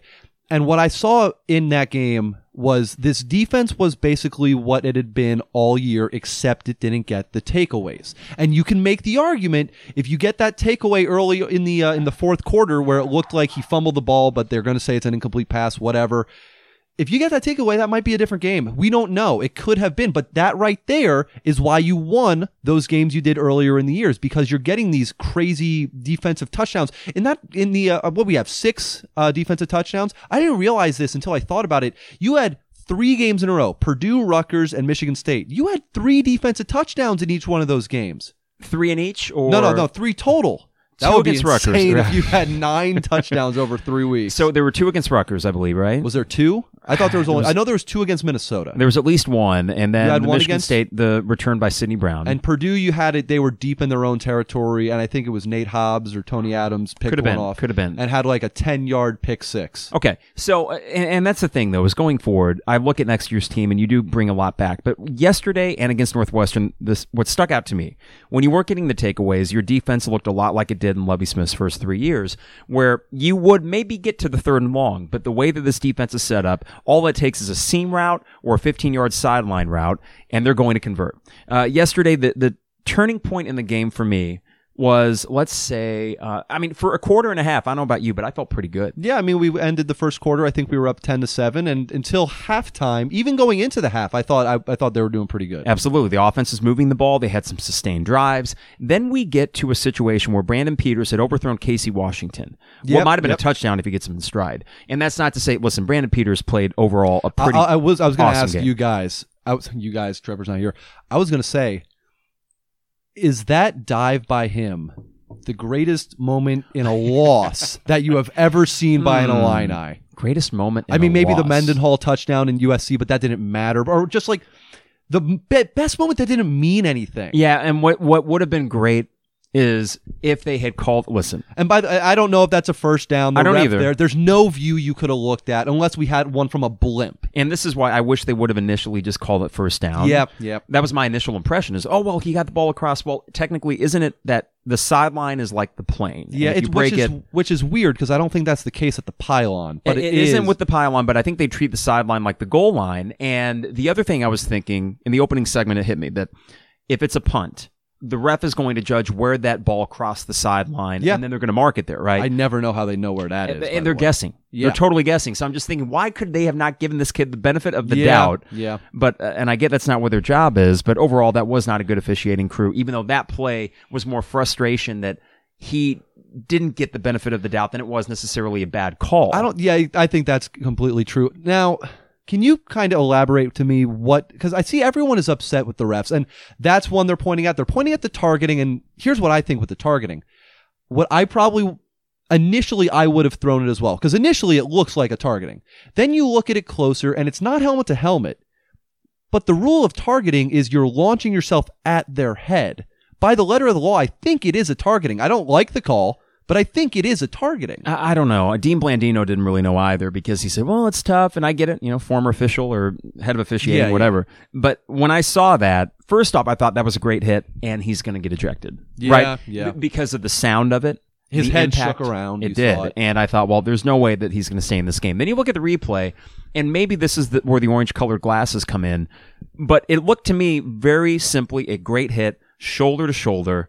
He clocked him, Yeah. but what would have been a clean football hit five years ago, and now it's not. Now, here's the problem with the targeting thing. For one, they came back after reviewing it and they confirmed it. Now, I don't know if with targeting you can only confirm it or you reverse can, it. You can because can what- you just say play stands? not on targeting because uh, On- not on targeting, With okay. what you're doing on targeting, and they say it every time now, is they are told to re-officiate the play. And this, it's actually funny. It's the only play in football where you go in, say they throw it, and they call it targeting. In the review, you go into it and say there is no targeting right now. It's it's you know how you go you you need indisputable indisputable video evidence to overturn it. Right. Well, in in targeting, you need indisputable video evidence to confirm it, which I think that's the problem with this call. I don't see how you confirm that. I don't have a huge problem with that call in particular because it because it kind of looked like it. And like I said, by letter of law, it looks like it probably is. It's not helmet to helmet.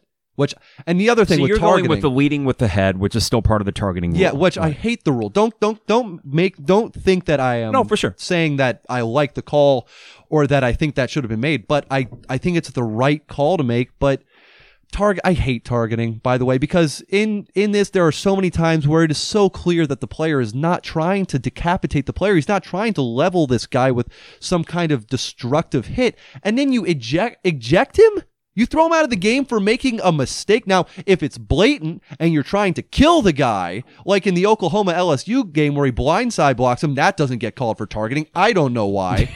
My goodness. But that guy should be thrown out. But in this situation, or in the situation with the Clemson Ohio State game, that's another game people say is poorly officiated. Again, I think if you're Ohio State, you want to win that. How about you score a touchdown one of those three times? agreed, but they were two consequential calls that won against Ohio State. They were, and And again, including a touchdown wiped off. Inc- but again, at the same time, the targeting by letter of the law was a targeting. The football move. that one's tough.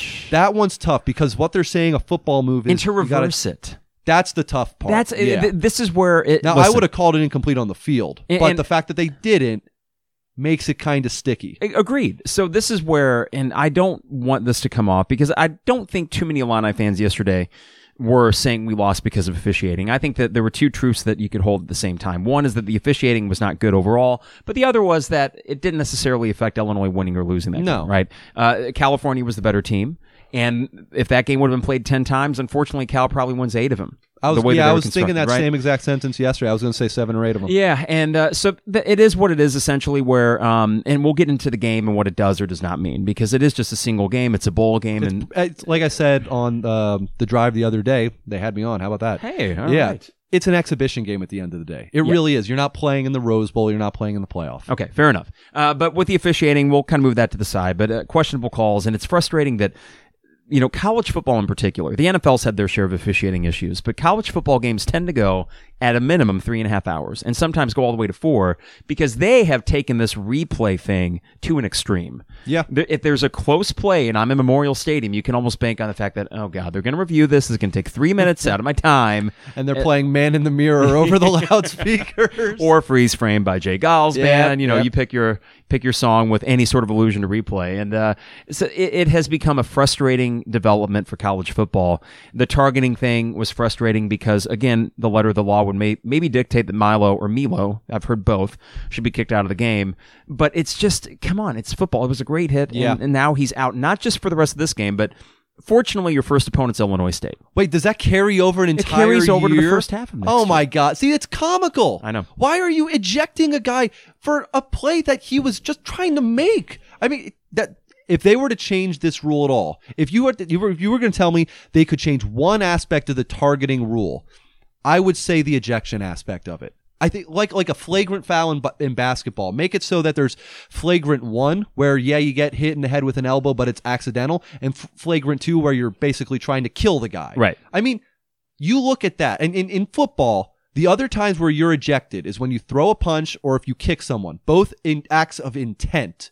In this, you're accidentally hitting a guy, not even with your helmet. And and you're legislating on something that you can't read. You can't read intent. Yeah, right? exactly. So that that just makes it really muddy. Okay, so the bowl game itself. You mentioned how it is kind of an exhibition game, and I think you alluded to this in the text thread yesterday with me, you and Trevor.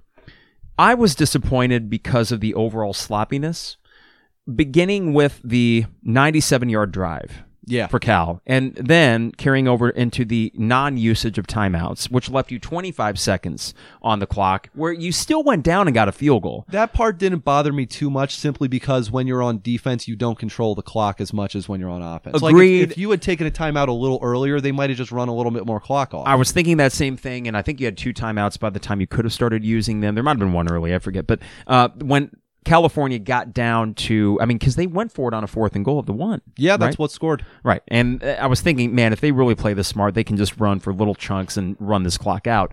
Um, but between that and then the timeout with 12 minutes to go in the third quarter. Yeah. So it's just to me, these are things that as a Bears fan too. Now I'm going on, let's see, this is four years with Illinois, seven years with the Bears. I'll be entering my 12th year as a fan with Lovie Smith as a head coach. and I got to be honest, I'm fatigued by it. You know, Yeah. Uh, and even with the improvement this year, there is just this general fatigue I have with Lovie Smith football teams. That again, back to the idea, it's predicated on winning via the takeaway, and if those aren't there, it can be really boring football to watch. Now, yesterday, after that first quarter and a half, the offense stagnated. Uh, you, you didn't see the same sort of rhythm that Rod Smith, credit, credit to him, had going in the first quarter and a half. So California adjusted. You must not have adjusted back. But here's where it gets tricky to me, Harry, is the injuries certainly played a role. Mhm. There's no doubt. Yeah.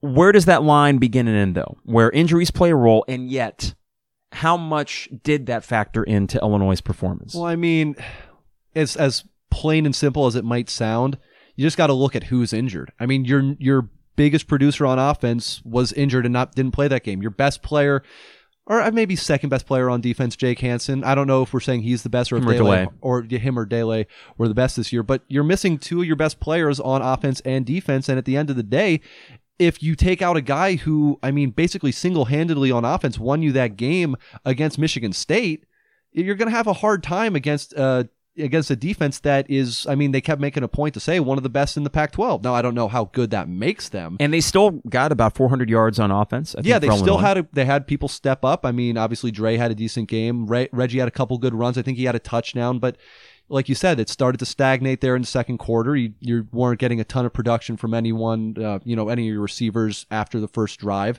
So it, it does kind of get tough when once they see what you're doing. The whole cliche is, well, there's no film on the backups. Well, then that's true at first, but then afterward, there's a reason that they're backups. It's Sure. because they're not as good as Josh. They're not as good as Ricky Smalling. They're not as good as Jake Hansen. Even though I do like what I've seen from Washington and Navarro. Yeah, yeah. They will be factors next year. I think yeah, they definitely will be. But I mean, I mean, are you telling me if you have uh, if you have Josh out there, if you have Jake out there, that game might be a little different. And it's just because I know it's a team sport, but you need star power to win games. You absolutely do. We saw Michigan State fourth and 17. If it's not Josh Bebe, who else is going up there and making that catch? And in this game, it was your other star on offense who almost did it. Right, exactly. Uh, so that this is where I was kind of struggling with it between this game and Northwestern, and we were talking about what constitutes you know a successful season or potentially turning the corner.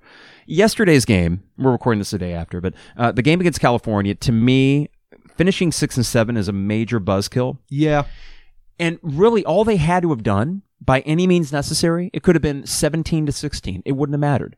Is beat Northwestern yeah. And finish seven and five, Yeah. and then literally the bowl game is just a not literally, figurative speaking, a cherry on top. I, I, I want to be careful with that because I, I hate the cliches of And you're an literally when it's not correct. Exactly, I need to be careful with that. But to me, that would have made such a huge difference. Is just beating Northwestern, It- yeah. let alone not getting pummeled Yeah. by them despite all the injuries. So this is where the injury thing. I want to acknowledge it. It's part of the context of why Illinois did struggle in these last two games, but. I, I always am a little bit leery of narratives that emerge. you don't want to blame just injuries. You no, because look at the defense. Again, like a sieve, giving up 15, 17 yard completions like that. The secondary looked bad yesterday, but then on the flip side, I'm thinking, well, what the hell are they going to do? They're covering for five to six seconds every play. You can't ask any defensive back to do that. Yeah, I, I- well, and the defense. You look at it the entire season, and I was thinking about this yesterday and earlier today. There was, a, let's just take the non-conference out of it. You had, you had one game. I think you had one game where your defense really did, uh, without turnovers, helped you win that game, and well. n- Without uh, you know, defensive scores, and it was against Wisconsin because yeah, you had turnovers in that game, but like we said after that game and on the podcast, that one, I think that was a celebration day. Yes.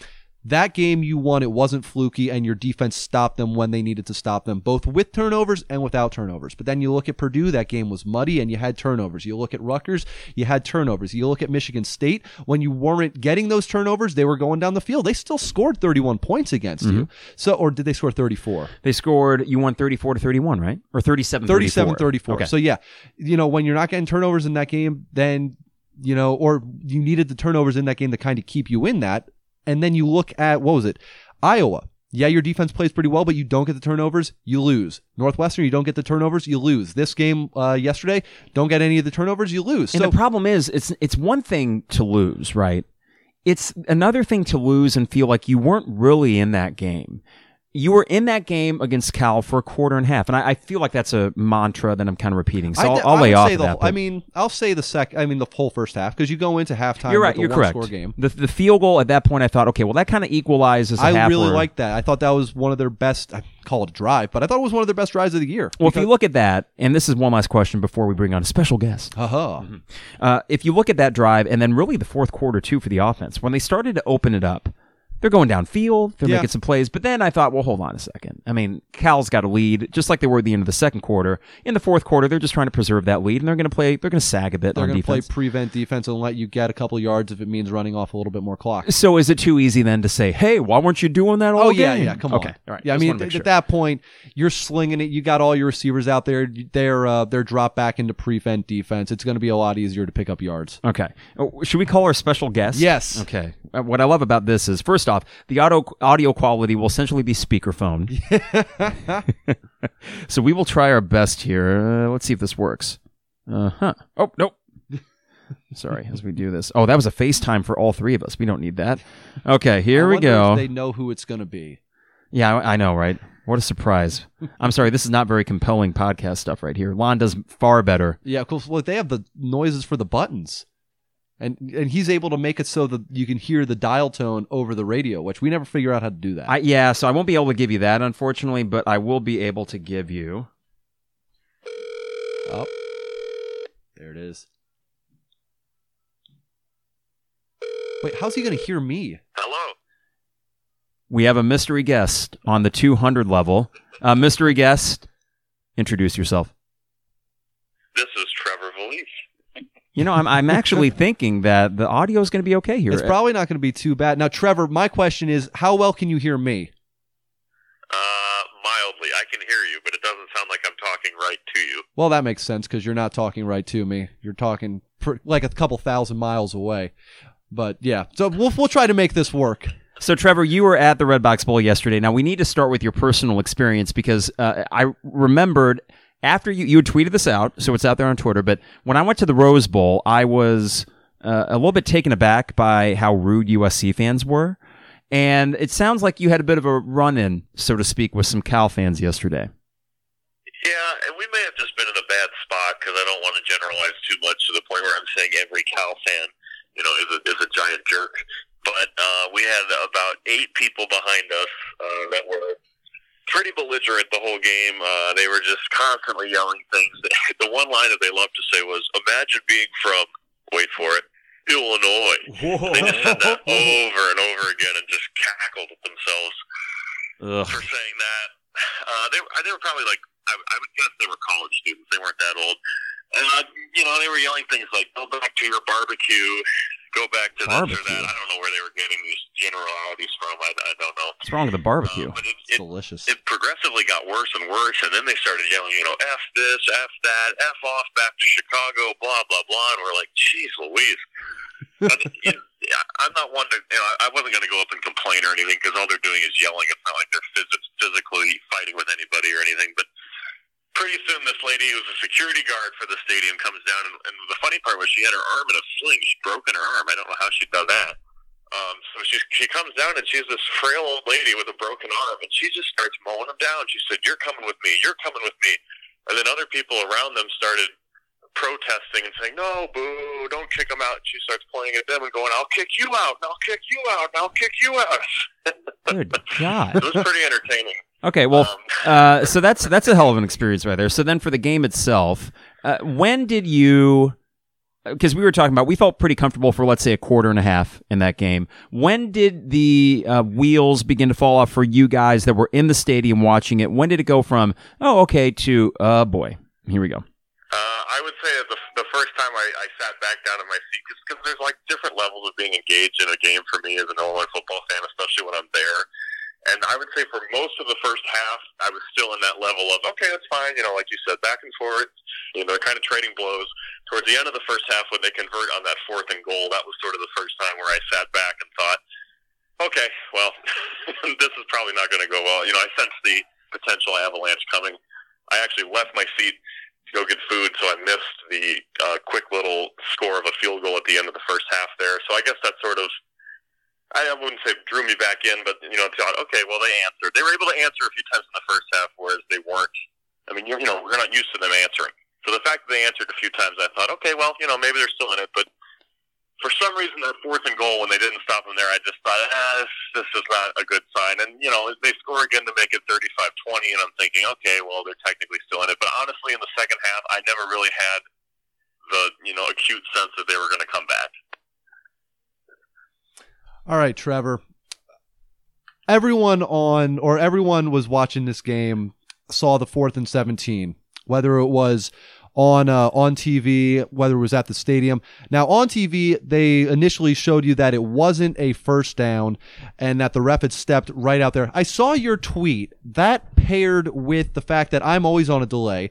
I saw your tweet and it said Illinois picks up a fourth and 17 again with one of the craziest fashions. That's the second time they've done it this year. That's not exactly what you tweeted. It was something like that. So I thought, I thought what you, I thought that had basically spoiled the, uh, the ref coming out and saying the call is overturned. Unfortunately, that was not the case. Was the sense in the stadium that he had picked up the first down?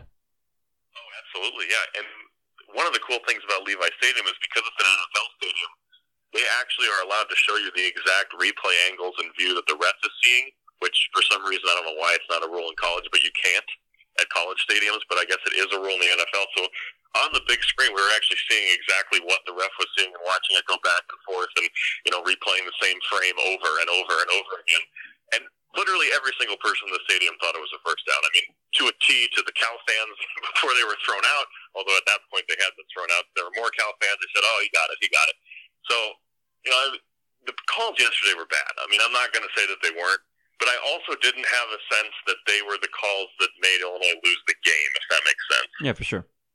Uh, Trevor, now that they've lost two games in a row, we were talking about this. Bob Asmussen wrote an article and used the term "turn the corner," which I know it's semantics, but it does seem like that's a bit too strong. Though we would agree that they made progress this year by virtue of you know winning six games, going to a bowl game.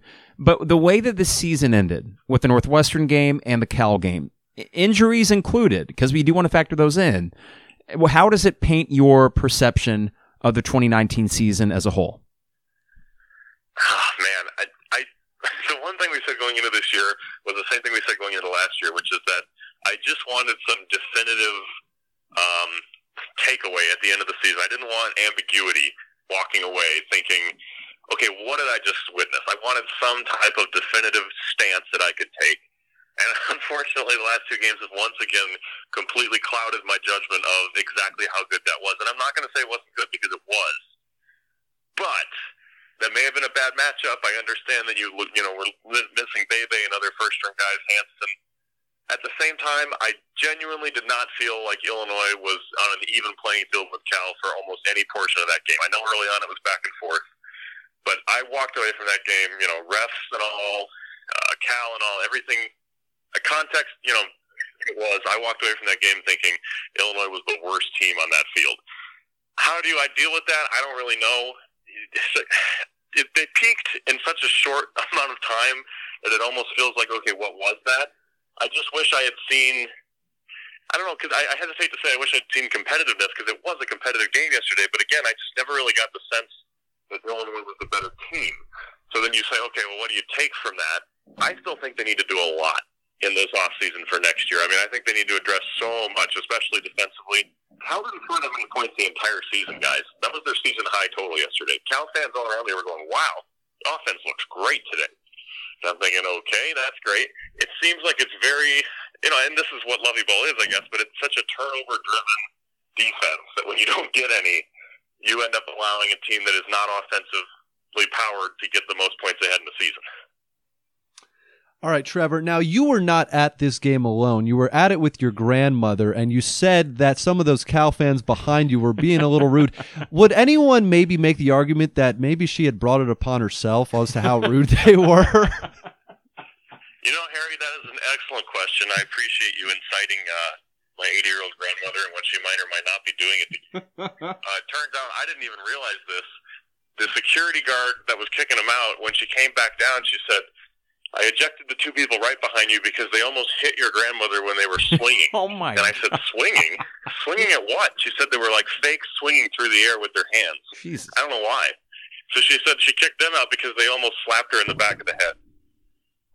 I mean, that's as good a reason as any to knock someone out of the game. My God. Well, I've been I've been to a, I've been to a lot of different away games. Okay, and Nebraska at Champaign was basically an away game too because I was sitting in the middle of Nebraska fans.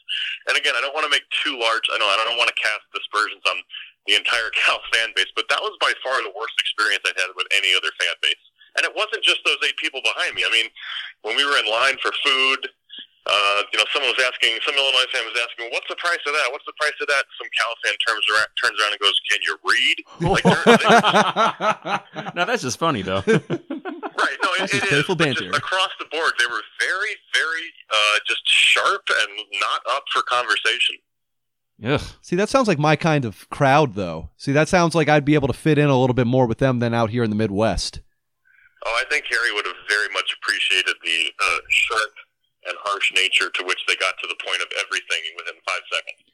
So Trevor, we are uh, we're going to let you go in a couple minutes here, and when we meet, I'm I'm guessing Monday, you, I, and Isaac will get together because we'll have Michigan State and Purdue basketball games to talk about. Which we aren't really talking any Brad Underwood or Illini basketball this episode, but uh, this I is completely missed the basketball game this weekend, and I'm going to miss both basketball games. One because we're doing something, the Michigan State game, and the other because I'm flying back Sunday night. So I am completely out of the loop on Illinois basketball. You know that, that's honestly okay. I think it's a, a welcome respite because the North Carolina A and T game. I kept on saying AT and T. I don't know why.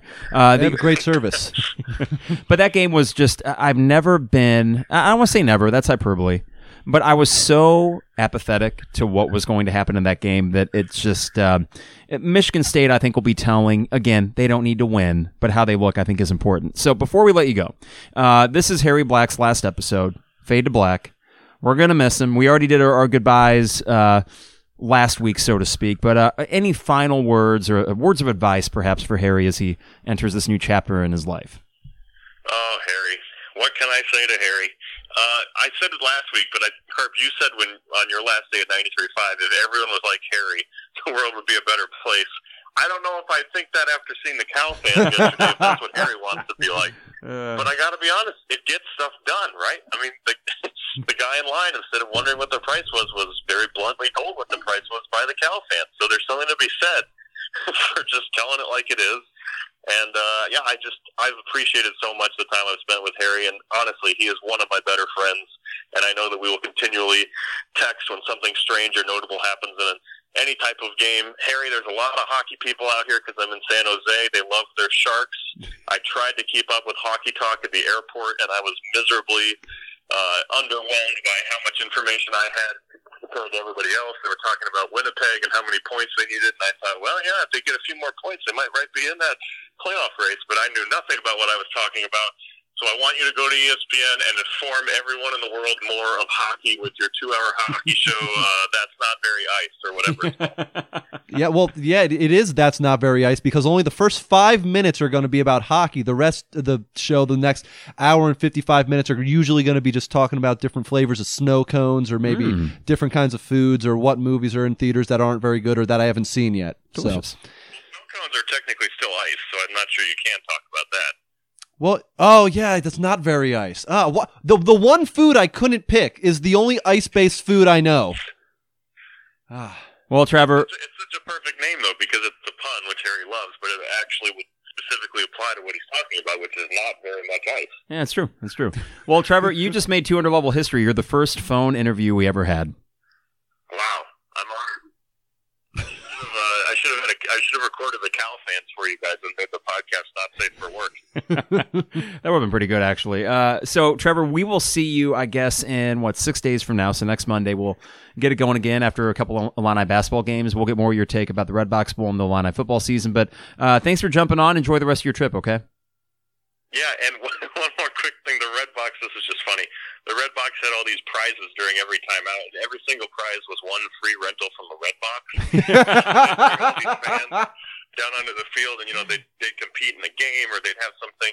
Choose numbers one between five, and watch on the screen. You know, like one of those little dumb graphic things, like when Illinois had the three different cars that would race who was going to win, alma mater or Red Sure. Grange or whatever.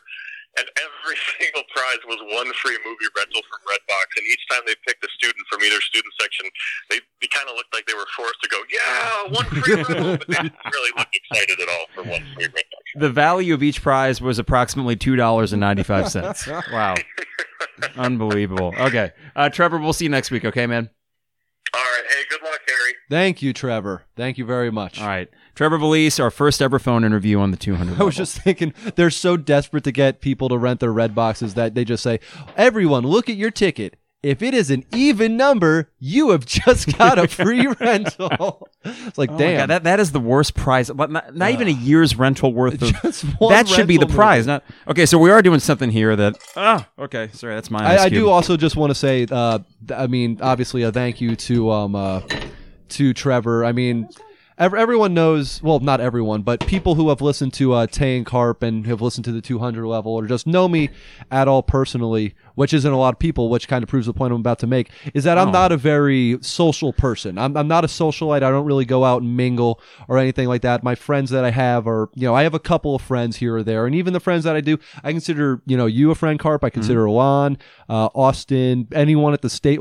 Anyone. so some some people at the station some. are uh, are good friends of mine, Sure. and and even then I don't really go out and socialize a lot with them. Yeah. But you know, that being said, I'm, I know Trevor knows. I know you know how good of friends you guys are of mine, and you know, don't think that I think less of you guys just because I don't see you guys outside Oh. of the station a lot. It's just that's not my atmosphere. I, I totally get it. And uh, no, we are friends. You, I, Trevor, uh, Austin. The thing that I said on the last day of the show was that I would miss mostly just hanging out, and that Yeah. that still holds true. Uh, but between the group thread that you and I and Trevor, I mean, I don't see that dying out. Oh no, no. I mean, I'm sure. I'm sure we'll still be talking when it comes to the, uh, you know, Illinois basketball. You guys will be texting, and then I'll say, uh, "Yeah, that's a that's a good shot right there by Trent. Oh, you made it, and it's two points now." Just pipe in with nipper kickles, and we'll be good to go. So what we're gonna do here, we haven't done this on the show, is get Oh, some sound oh. here.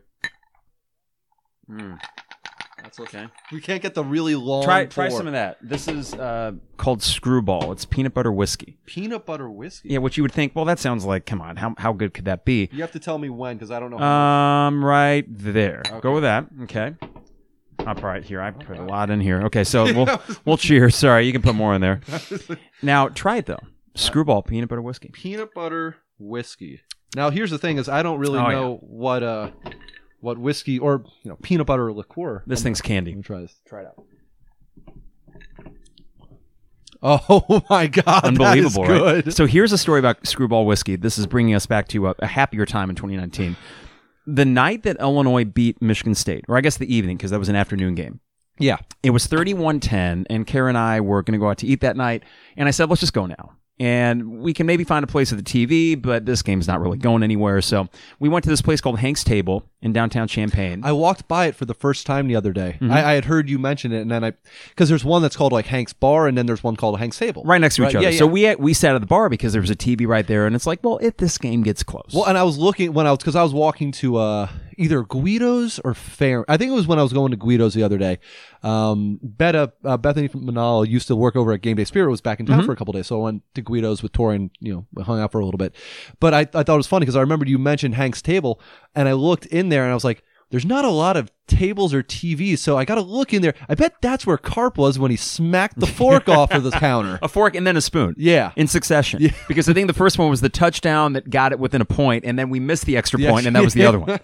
So, anyways, we g- get to the bar and we sit down, and great bartender, great service there. And he said, you know, we got these liquor milkshake things, and Kara was like, you know, I'm in the mood for a milkshake, so what do you got? And he said, well, we got this screwball peanut butter whiskey, and he gave us a little sifter of it too, and it is unbelievable. This thing is candy, isn't it? It is. I mean, usually when when it comes to flavored like alcohol or yeah, pretty much flavored alcohol or flavored drinks.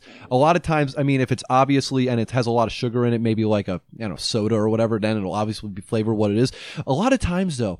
I'll see something like an IPA says it's, it has hints of chocolate. I'm like, I like chocolate. Let me taste that. And then it doesn't taste anything like chocolate. no, no. It- It's just super bitter. Coffee stouts, things like yeah, that, right? And- coffee stout. Come on. And here's the thing: when the guy, the bartender, introduced the screwball whiskey, I thought, okay, well, hold on a second. Like, I'm sure the first sip is going to be fine, but then you kind of get sick of it, right? Yeah. you get sick No. of the peanut butter. this is good stuff. Well, it's high quality. It's stuff. weird because it, it tastes like, like you said, it's candy. You you take a taste of it, and you can kind of, I guess the thing I'm I'm, I'm definitely a, a layman when it comes to alcohol, different kind of fancy liqueurs. But I'm drinking this, and as I go to drink it, I, and I guess that's why people maybe smell alcohol sometimes beforehand. You can kind of sense the peanut butter tones Mm-hmm. Oh, yeah. before you drink it. Absolutely, yeah. It's delicious. So this is good stuff, and uh, we got it for the holidays too. It went down like water at the last holiday party. now, um, so as we kind of wrap up, and we'll we'll just talk a little bit. We did kind of the reflection piece last week, the remember when, but it really hit me today because I have been kind of processing this and really processing 2019, and for that matter, the last decade as a whole, because I started out at 93.5 in January 2011. Went out there for a quick interview December 2010. Was out there about a week later, January 2011. So essentially, that's the decade. You know, the decade's closing. That's like right around to the day, like right now. because, Yeah, you pretty know, much. I mean, this was at this point in 2010, I knew that I was going to start in the new year, two days a week, Tuesdays and Fridays, helping out this Lon Tay and Jeremy Werner fella. So as I reflect on that, I'm thinking to the one thing that we tried to establish. I say we. It was Lon and Jeremy's show. My role grew on it, but the one thing that the three of us probably shared was this idea that we are going to do things differently, and all we have to do in order to be different is to be honest. That's not to say that other sports media types in this area have lacked honesty, but I feel like there have always been so many personalities that have been guarded with what they say, mostly because they are intertwined with the DIA, with the athletic department. They need to be careful, right? Yeah. we never really worried about that. Even Jeremy, who has to worry about access and stuff, he will call uh, call things as he sees it, and I've always appreciated that about him. So with you leaving, I'm thinking, well, wait a second. This is a valuable personality and perspective that won't be here to talk about Illinois sports anymore. And I'm I'm a little bit worried um, about the overall coverage of Illini sports because the big outlets are still the big outlets. They got to do what they got to do to maintain that access. But what you sacrifice sometimes with that is just honesty. Yeah. So after seeing, uh, it was the Bob Asmussen article. It was a few other things that I've seen over the last week, whether it be directly from Josh Whitman or other writers, that leads me to believe that wait a second, are we looking at the same thing here? Are, are we just living in alternate universes? Or and with you, I never had to question whether or not what you were saying was honest or truthful.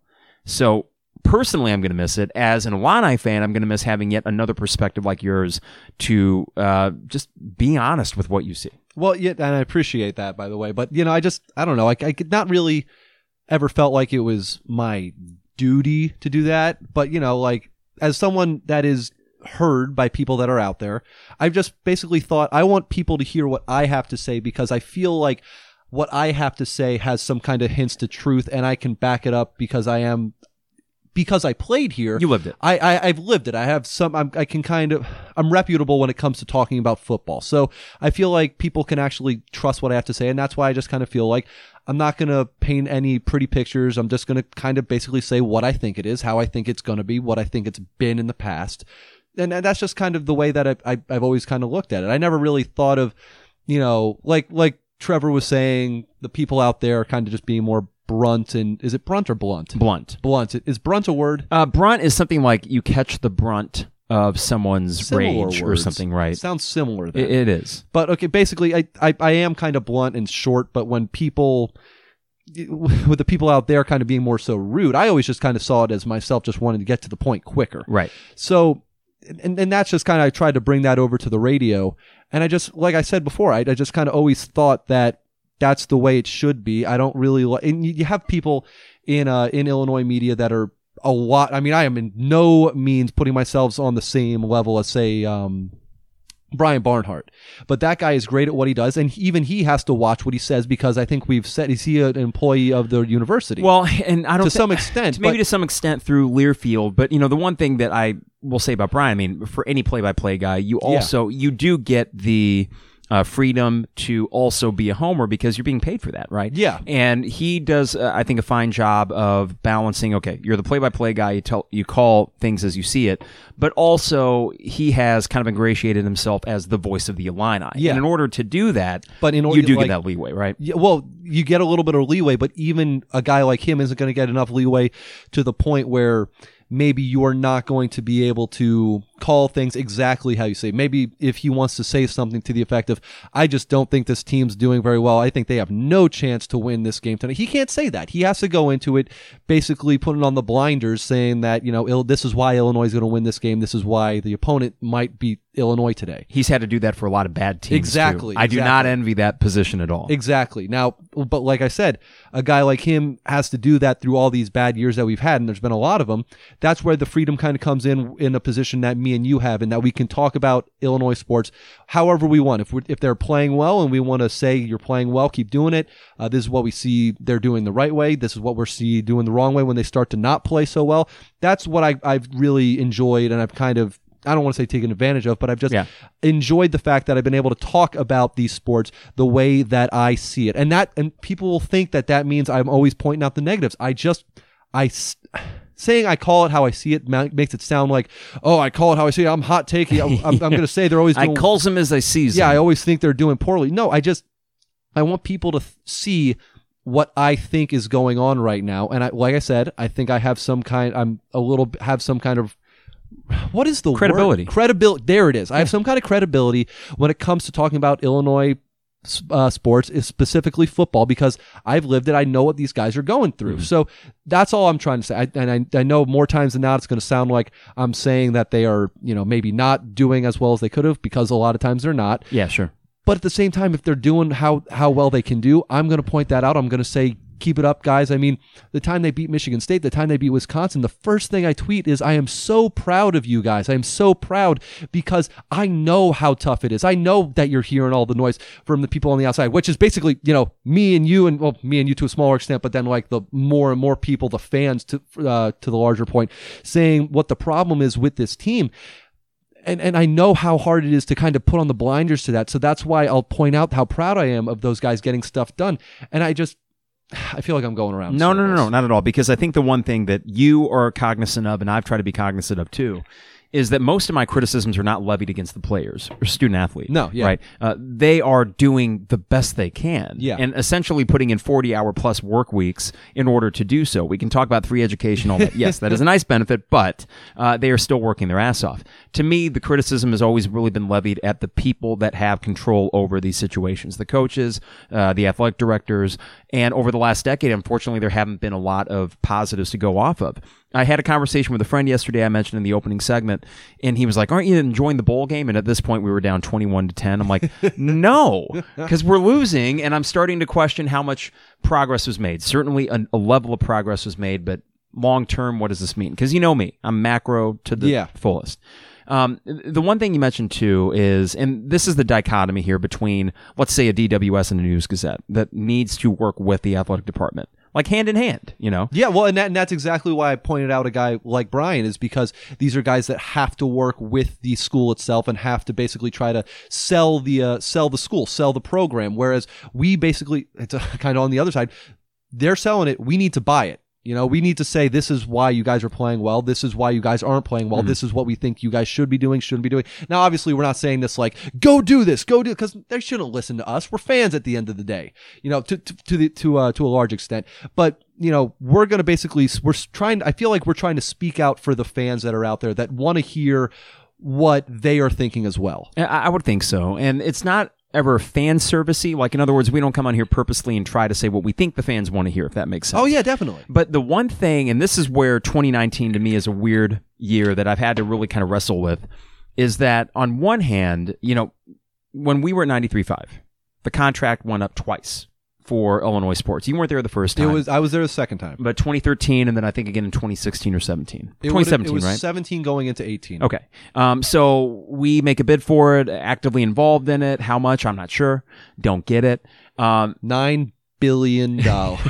but I gotta be honest. The one thing that I was leery about when we were making the bids, and again, I don't know how close it got or did not get, is that once, let's say we had gotten that bid, then there would have been, yep, yep. Uh, I don't know, unspoken or maybe spoken. It probably pressure would have been not- spoken, yeah. Right. And I'm thinking, okay, well, wait a second. Now, after the second time passed, and this is what's been kind of juggling in my mind in 2019, especially in the summer when everything kind of came to a head at 93.5, is that I thought, especially after not getting it the second time, we had total carte blanche to really say what we thought. Again, without being purposefully negative. I, I think we get mischaracterized Oh yeah, well, I as mean, being yeah. negative for the sake of negativity. Well, and I think the, the reason people look at that is because we go off of what we see out there. We go off of what the product is on the field or on the court, and for the last couple years, the product on the court and on the field has been a below 500. Even a good year for Illinois, which was this past year, at the end of the day, it's below 500. So Exactly. if you're going to look at, say, let's just completely base level, 13 games. More than 50% of the time, seven out of those uh, 13 times, we're, we're coming on here sounding more negative than positive because we lost. so with all that And then even mind, the UConn game, we're, we're a little bit more negative. Right. So even with that all in mind, you know, and I said in the opening segment, you and I are kind of like the island of misfit 93.5 broadcasters, essentially, right? Yes. Um, and that's not to say anything about Lon or Jeremy or Derek or Austin or Trevor, because at the end of the day, I know those guys will also go on the air and say what they think. Yeah. Okay. So I don't know if it's tone. I don't, I don't know his delivery. Do I just sound like an asshole? I'm not really sure. Uh, but I'm wondering. Um, that's why it was really puzzling with that. Within a month and a half of each other, you know, we had the talk. Each of us had a different talk. yeah, I guess you could call it a talk. A talk, a chat. Yeah, yeah. Uh, that wasn't really a discussion, and I I think the one thing uh, professionally that I was really disappointed with, and I, I broached this on the show, but the one thing I was disappointed with is that you know you invest a lot of your passion into something. You did for the three years that you were there. I did for the nearly ten years that I was there, and we cared about it. You know, we cared about the product, we cared about the show, we cared about being a part of the Illini conversation. And it, it was striking to me that I thought we kind of had safe haven from having to tiptoe, right? Yeah. And that maybe ultimately we didn't. Yeah, yeah, but then at the same time, it, it. I would think that if, like you said, the guys that were around us maybe didn't also kind of talk the same way that right. we did. So But I I'm, guess- I'm, there is, no, I, I can't say that with any certainty. I'm totally being presumptive there, but yeah, that's why I made that preface that, well, wait a second. I mean, I know Lon's going to tell like it is, and Yeah. Jeremy still goes on the air and says, hey, that was bad. Yeah. Which is not what, you know, other beat report, other guys on the beat don't necessarily say that, and he will say that. Yeah, I, I, I don't know what it is. I don't want to make any assumptions. Um, you know, at the end of the day, we're not there anymore. And do I miss it? I miss it. You know, whenever I turn on the radio, I think, hey, I, I, I miss when we got to do that. And, and the crazy thing is, you just said you said three years. I was really only there for about two and a half, but Okay. closer to three than than two and a half Sure. because I think it was August was the end. So I guess it was like two and three quarters or whatever. That doesn't matter. But the thing is, is you really do notice how much time you put into it because I think back to like like when we were doing um, some Harry's Hooks Carps chorus, Mhm. and that was. I I think, wow, that was so long ago. I was probably not here that long. I was already there for a year. Oh, I had a year invested of being here, and then I think back to the fact that, like, what was it, a Harry Black film film room? We did that for two years in a row. You know, I, I did that off season, did it again. So we had stuff invested there. I mean, you way more so than I, but it, it is it it is unfortunate when you kind of you you go in, into that um into that building every day for a couple of years and you feel like you're just hanging out with your friends you're talking about sports and you're getting feedback. I mean you i'm sure have felt it. I'm sure lon's felt it. Trevor has told me he's felt it to a much larger extent but even, i mean i have gone out with the little amount that i that i even talk to people out there and a little amount that i expose myself. I'll have people saying hey harry 93.5 you're on tay and carp right? Mm-hmm. Or you're on tay and j right? And and it, it's nice. It's nice to get that recognition. It's nice to have people say, "I like what you're doing on the air. I, I love listening to you guys. It's my favorite show." And and I, I don't I wouldn't say I took it for granted because I mean for the first No, I, I don't think I, I don't think any of us did. Oh, you, you can't take it for granted when you go in there for as long as we did before starting to have it be a paid thing and, you know, basically putting in our own time to try to do what we can to make the show better. Mm-hmm. So it it was unfortunate the way it ended, but like I said, it ended and you know, the other day I, I did get to go on for one more goodbye show with uh with uh, with Lon, uh, Derek was there. Unfortunately, Trevor couldn't be there. I think Sure. he got caught up at the DMV, the blasted Department of Motor Vehicles and their tripod. No tripods. Patty and Selma. Yeah. Oh yeah, yeah, exactly. worked there, yeah. Yeah, Chub Chub.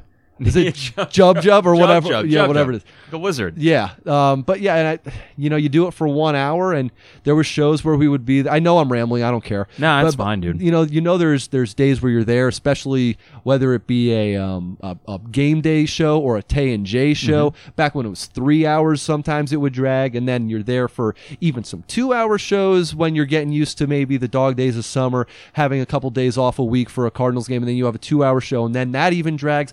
And then you go back in, and I was there for one hour, and it blew by. You were there for the whole hour. I was there for the five o'clock hour, Very and cool. it and it just it flies by, and I, I don't want to do the whole. You don't know what you have till it's gone, but it is it is unfortunate that it couldn't have just lasted a little bit longer. I agree. I mean, for you, and and I don't know when a dream of being on the radio or anything would have started for you. If it was like, oh, that seems like a pretty cool idea. that God, I got to think back now because but even if it wasn't your dream from the outset, eventually it became like, wait, I could do this for. it it was my that's what I wanted to do. Come like right around when I graduated because I Okay. when I saw that I wasn't going to be able to play football any longer. Because as stupid as it sounds, I come to the University of Illinois. My game plan was because in, in high school I was uh, freshman didn't play, sophomore played some garbage minutes. Now this is at a really good school, mind you. So my mindset is I'm getting garbage minutes as a sophomore. Junior, senior, I started for a really good school, school that almost got to the state championship game each of those years in Florida, no less. in Florida, in in in uh, the largest conference of Florida. So there's one through eight. A uh, leagues, whatever. I'm in the largest one. My school had four thousand kids in it. This Holy this is a God. large school. The best teams here usually have like five or six kids going to D1 schools. So I go from there, and even if I'm walking onto a D1 school, if it's um you know not getting a scholarship, I'm walking onto a D1 school. My plan at the outset was redshirt freshmen don't play at all. That gives me an extra year to have the same exact path that I had in high school. Then Yep. as a freshman, I'm gonna be a um, I'm not gonna play again. Sophomore, maybe I'll get some you know bogus minutes. Then I'll be starting by my junior senior year. So the whole time going through college, you kind of think, or at least I'm thinking.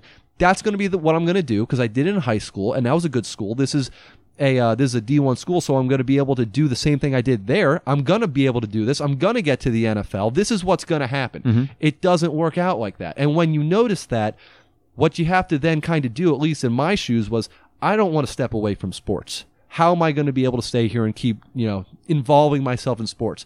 Found out about the show. Found out, uh, I think it was Jeremy. Yeah. That whole story we've been over a bunch of times. Uh, go back and listen to either episode 53 or you can listen to my last, was it the goodbye episode of uh, On the Drive? Yeah. Which was, I think, back in August. Would have been back in August Yeah. um, you know, so I've been over that a bunch of times. But you know, from the outset of uh, really ending football, it's just been I want to stay involved in sports. I love it, and and you know, it, this is it's it's I could it's more than I could have hoped for. What Yeah. I mean, radio, it's just it is the fact that we can we have made this at points in our lives a living to some extent. It's it's it's basically you you you want to be able to do what you love for a living and I'm trying to keep that going. That's what I'm trying to do. That's why. That's the reason I'm going out to ESPN. I mean, that's the reason. I two years ago, if you would have told me I'm there, I've been like, I would have thought, why? Why? I'm not even thinking about, about. I guess three years ago at this point, I'm not even thinking about radio. I would have thought, hey, that's pretty cool, but I wouldn't even th- thought about it. But the Sure. fact that over the course of these two and a half, now getting close to no, it is three years. I got to start saying three years. the fact that over these three years, I have kind of it's evolved to the fact where this is my life now about as much as football was. I'm, and and, and it's it's Wow. more than I could have hoped for. You mentioned not wanting to leave the sports arena, Yeah. so to speak, right? And this is one way to stay with it. Uh, I, I was just kind of reflecting on the last decade, and that's why I brought this up. And you know, one thing I want to be careful of is not to sound, you know, bitter or anything like that, because the the end thing that I wanted to bring back to was that with the exit from 93.5 for each of us, it did open up a new avenue. Namely, it opened up this, which Yeah. we were able to do for four months. And I, I think, man, we're having so much fun doing this. And oh, now Harry's got to leave. And while there's this bittersweetness with that, uh, mostly it is sweet to know that you are now taking a leap that at your age and your position in life, there is no better time to do it than now. Yeah. Where were you 10 years ago today? Or around this time? How old were you? What were you doing? Okay, well, let's see. On December thirty first, two thousand and nine, I think I remember where. I, okay, yeah, December thirty first, two thousand and nine. I was with my brother. I would have been fifteen because I'm twenty five now. I was fifteen. We were um, walking down the street in um, in the neighborhood we lived, banging pots and pans together, saying it's the New Year, it's the end of the decade, yeah, ah!" which we know kind of having fun. Um, I remember my uh, my first quote unquote girlfriend. Ah. Uh, well, I mean, super quote unquote because we went out for maybe a couple weeks or a Oh, month. okay. My- Exchange notes. yeah, well, no, we didn't even go to the same school. I had Oh. my brother text her for me because he set it up, and then she had her friend text me. So I'm not even texting her. And then, you know, like two or three times she came over, I went over to her house, and we, you know, made out. And then on New Year's, I was like, I just, I kind of remember thinking on New Year's at midnight. I don't really like this girl. I don't think she really likes me, Oh, Henry. And he was like, "Oh, just break up." And then I literally called You're like, her. you can do that Well, that's what I thought. I was like, I never have done this before. So I called her. I was on like, New Year's Eve. yeah, no, no, no, no, it was New Year's. Okay, New Year's Day. You call New it. Year's Day. Okay. But to be fair, when I called her, I said, hey, um, I think we should. I mean, obviously, I didn't say break up. I said, I think we should just be friends. And she said, yeah, I think so too. Oh, that was an easy call. yeah, Okay. super easy. Total mutual. Like, all right. Well, hey, nice yeah. to know you. Ten years ago, I was, uh, what was I? I would have been a sophomore. Sophomore wait, wait, wait, in high school. No. Was I a sophomore? No, I would have been a 2010? freshman. It was 29, 2009 going into 2010. Okay, a So I freshman would, in high school. I would have been a freshman in high school. So actually Good that was that was the next year. Never mind. I would have been 23, right? Yeah, 23. New Year's Eve function up in Chicago, working at my dad's office doing purchase orders, and that was essentially it. Was a it was an office job. Hmm. Did that for another full year. Well, actually, did that for another uh, would have been got another two years because I didn't start the station full time until 2012. But uh, yeah, it was kind of a the, the decade came in with a whimper, just sort of like yeah, whatever. yeah. Then everything really kind of accelerated in 2011 when I started doing the show, and I look at where I was 10 years ago to where I am now, going from 23 to 33. Certainly not the exponential change from 13 to 23. Yeah. right. But life things. I mean, getting married, uh, getting a dog, no kids yet. Might be another decade before that. no rush for that.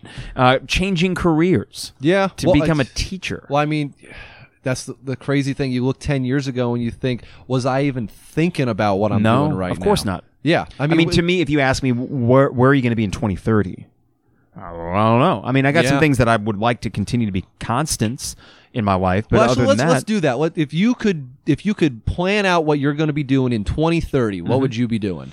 wow, okay. Uh, in What would, the, what would the family look like, and what would you be doing? well, at most two kids Okay. by 2030. No rush for that, but they'd still be little ones. I would be now entering my like 12th or 13th year of teaching. Get a master's degree to move up that pay scale, not because I actually care to learn more.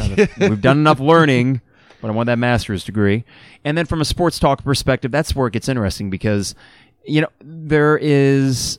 I've never been complacent, I don't think. I, I would hope at least that I'm self aware enough to acknowledge when I have been complacent. With talk radio in particular, I don't feel I've gotten to that point. And what will be interesting to see is, well, where does sports media kind of go? Podcasting, I don't think is going anywhere because our phones, we're so dependent on Yeah. them. And that's how I listen to most of my stuff, podcast. But it would be interesting to see locally with the sports media landscape, what are our opportunities are going to open up? So, for example, in 2000, in the year 2000, no one could have predicted that in 2010, Stevie was going to start a radio group and say, I want a station devoted to local talk radio Yeah. well, what's the next move with local radio? If so, is there a fit with that? Um, and initially, full disclosure, starting the 200 level, the idea was to just stay in the conversation. I, I wanted to do it, but it wasn't like yay. about- It was like okay, I should probably do So, that. yeah. Stay, stay in the convo. Yeah. Don't lose your chops, and then maybe another opportunity in radio will Chops are delicious, itself. by the way. Mm, God, I love chops. Applesauce, my God. Mm, delish. But now, as it stands, I'm thinking, well, maybe this is the long term. I, I don't know. I mean, that's a great question because I don't think that, regardless of how good or bad Illinois is, that I would lose that fire or passion to Oh, talk about Definitely not. I mean, they've been as this is the worst decade they've had probably ever. it. Probably you would. If you say basketball and football combined, it is the worst decade they have ever had. You could probably go back to 65 through 75, and I know that's not like a zero to zero, Yeah, 60 yeah. to 70 or 70 to 80, but 65 to 75, if I recall, post slush fund. If you look in the media guys, that had a just- reason. That had a reason. yeah, you're right. This has no reason to be Yeah. this bad. I mean, because here we are. And then if you ju- like, you look at the '70s, there was well, football wasn't really doing Football was bad. Was basketball anything in the seventies? Uh, Lou Henson got hired in '76, okay, so you have, but you were still working your way back. Eighties, both. I mean, eighties might be the best. 80s decade belonged you to the had. Illini, as Yeah. they said, and, and it did because you had Lou Henson at his peak. Those teams were generally top 15 every year. 90s you had some really good Illinois defenses and Mm-hmm. you had basketball. 2000s probably the second best decade you had. Uh, yeah, because basketball was so good through 2006. and you had 2 years in football, Mm-hmm. which is, you know, more than you can ask for in this decade. I mean, well, your two best years were the first two years of this decade, and those Yeah. were seven and six. Oh, my God. The end of the Ron Zook era, where we were getting fatigued with it. So I'm hoping that I am still in it for when, if Yeah. there's ever this new renaissance when we actually start winning again. that's what I was going to ask you. If you could say in the next 10 years and you know I hate it, I hate the word due thing, but if you look at history, I hate saying you're due, but I also do notice that history has a way of repeating itself. yeah, things are cyclical. Yeah. So, that being said, Illinois in football, I mean basketball, I think you definitely should have at least one conference championship. I don't know.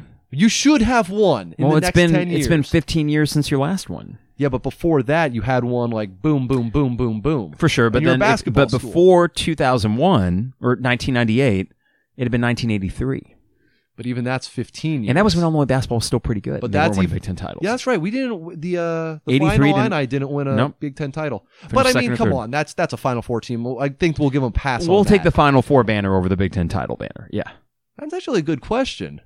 Would you take a conference championship over a Final Four run?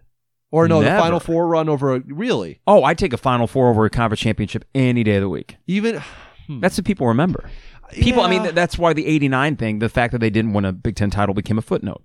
Interesting Yeah. little anecdote, but at the end of the day, that team was one of the two best teams in the country. yeah, Just happened to have one, eh, kind of game against Michigan. yeah. Oof, God! After you beat them already twice during that season, Uh, You know, and I, I do think too with Illini fans and myself included. I didn't live. I, I was three or two and a half when the '89 team made their run, so I didn't have any skin in the game. But it did add to my psyche as an Illini fan that God, we're so close, but so far away. Yeah. Right. With basketball specifically, with football, we've never been that relevant. So a friend broached this question to me yesterday. Well, we aren't going to be Michigan. We aren't going to be Ohio State. So what are your expectations? As I sit here today, I truly think they're you know meager expectations for what I want from both of them. Just the older I get, Harry, I realize that I, I, I don't need much. I need tournament appearances for basketball and two out of three years for football make a bowl game. I That's want it. If I really think about it, that's all I need. I want a Big Ten title in football once every fifteen years. And that's And and the fact that I'm saying Big Ten title, Big Ten West. I want a Big title? Ten West title once every nine years. Oh, okay. And every 15 well, years, actually, you win you know what? Indy. You know what? The Big Ten West isn't good. Oh, okay. I want a Big Ten West title. I was going about to say every year. No, no. I want a Big Ten West title once every six or seven years.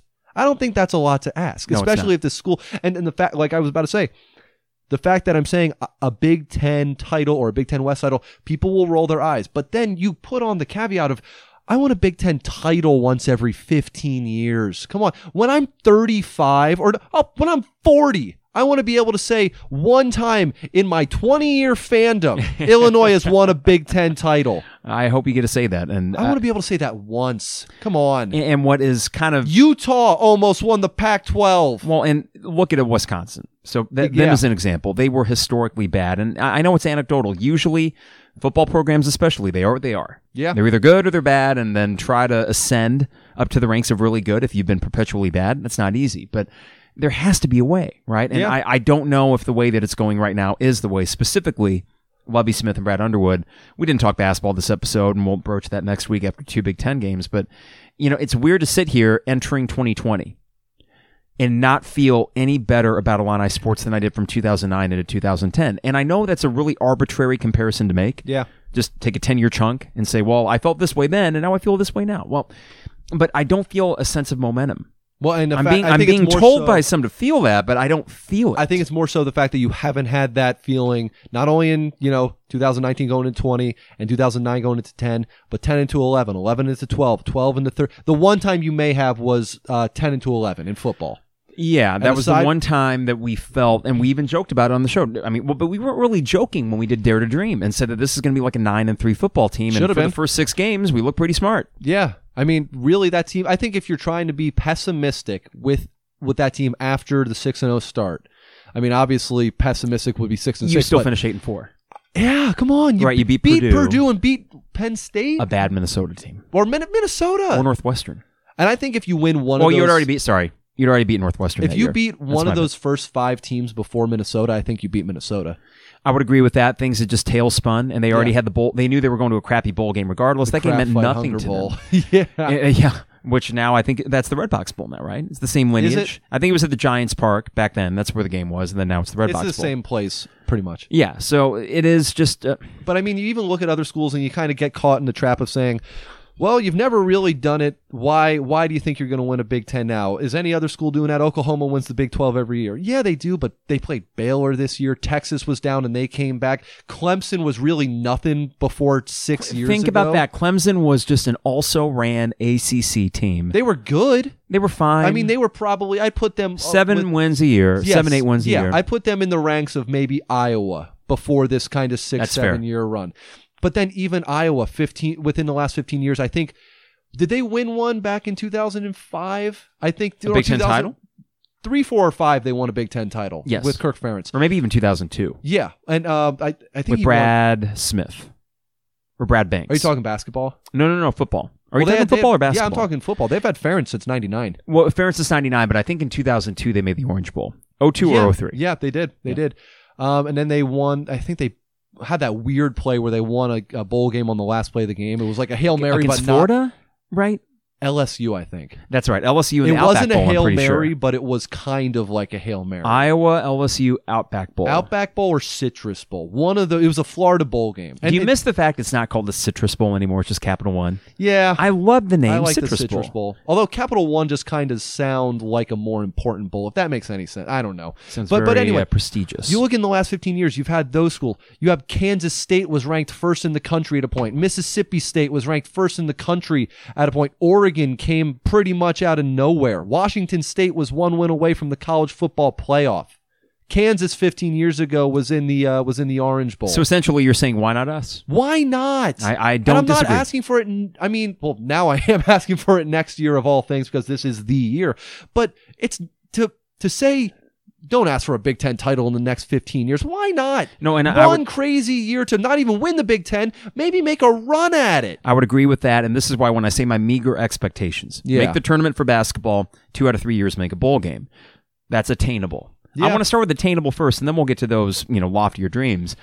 It, it's just really weird because for the first half of my life, there were certain things that were givens. Well, let me be specific. Illini basketball, it was a given. You could count on it. And if you had a bad year, usually you knew that there were guys coming in that were you- the reinforcements were coming. Like, like uh, what was it 98 or 99? Yeah, the bad 98 year. 99, they finished 3 and 13 in the Big Ten. They made a run in the Big Ten tournament, but you knew that Marcus Griffin, Brian Cook, Yeah, Frank Williams you, were all you coming knew next year. who you were getting back, and you knew, Yeah. did you know going into that year was going to be a down Yeah, year? Yeah, people knew there was going to be a bit of a struggle. They no one anticipated three and thirteen, but you had Corey Bradford become the Big Ten Freshman of the Year. You're like, wow, you pair him with all these guys coming in, and the recruiting was really starting to pick up too. Imagine that an off-season expectation actually paying off the next year. exactly, but here's the thing too: is that the coach had pedigree. Lon Kruger already had proven that he could win. He had won a Big Ten title the year before they went three and thirteen. He's much better than his brother Short Kruger. I'll tell you that much.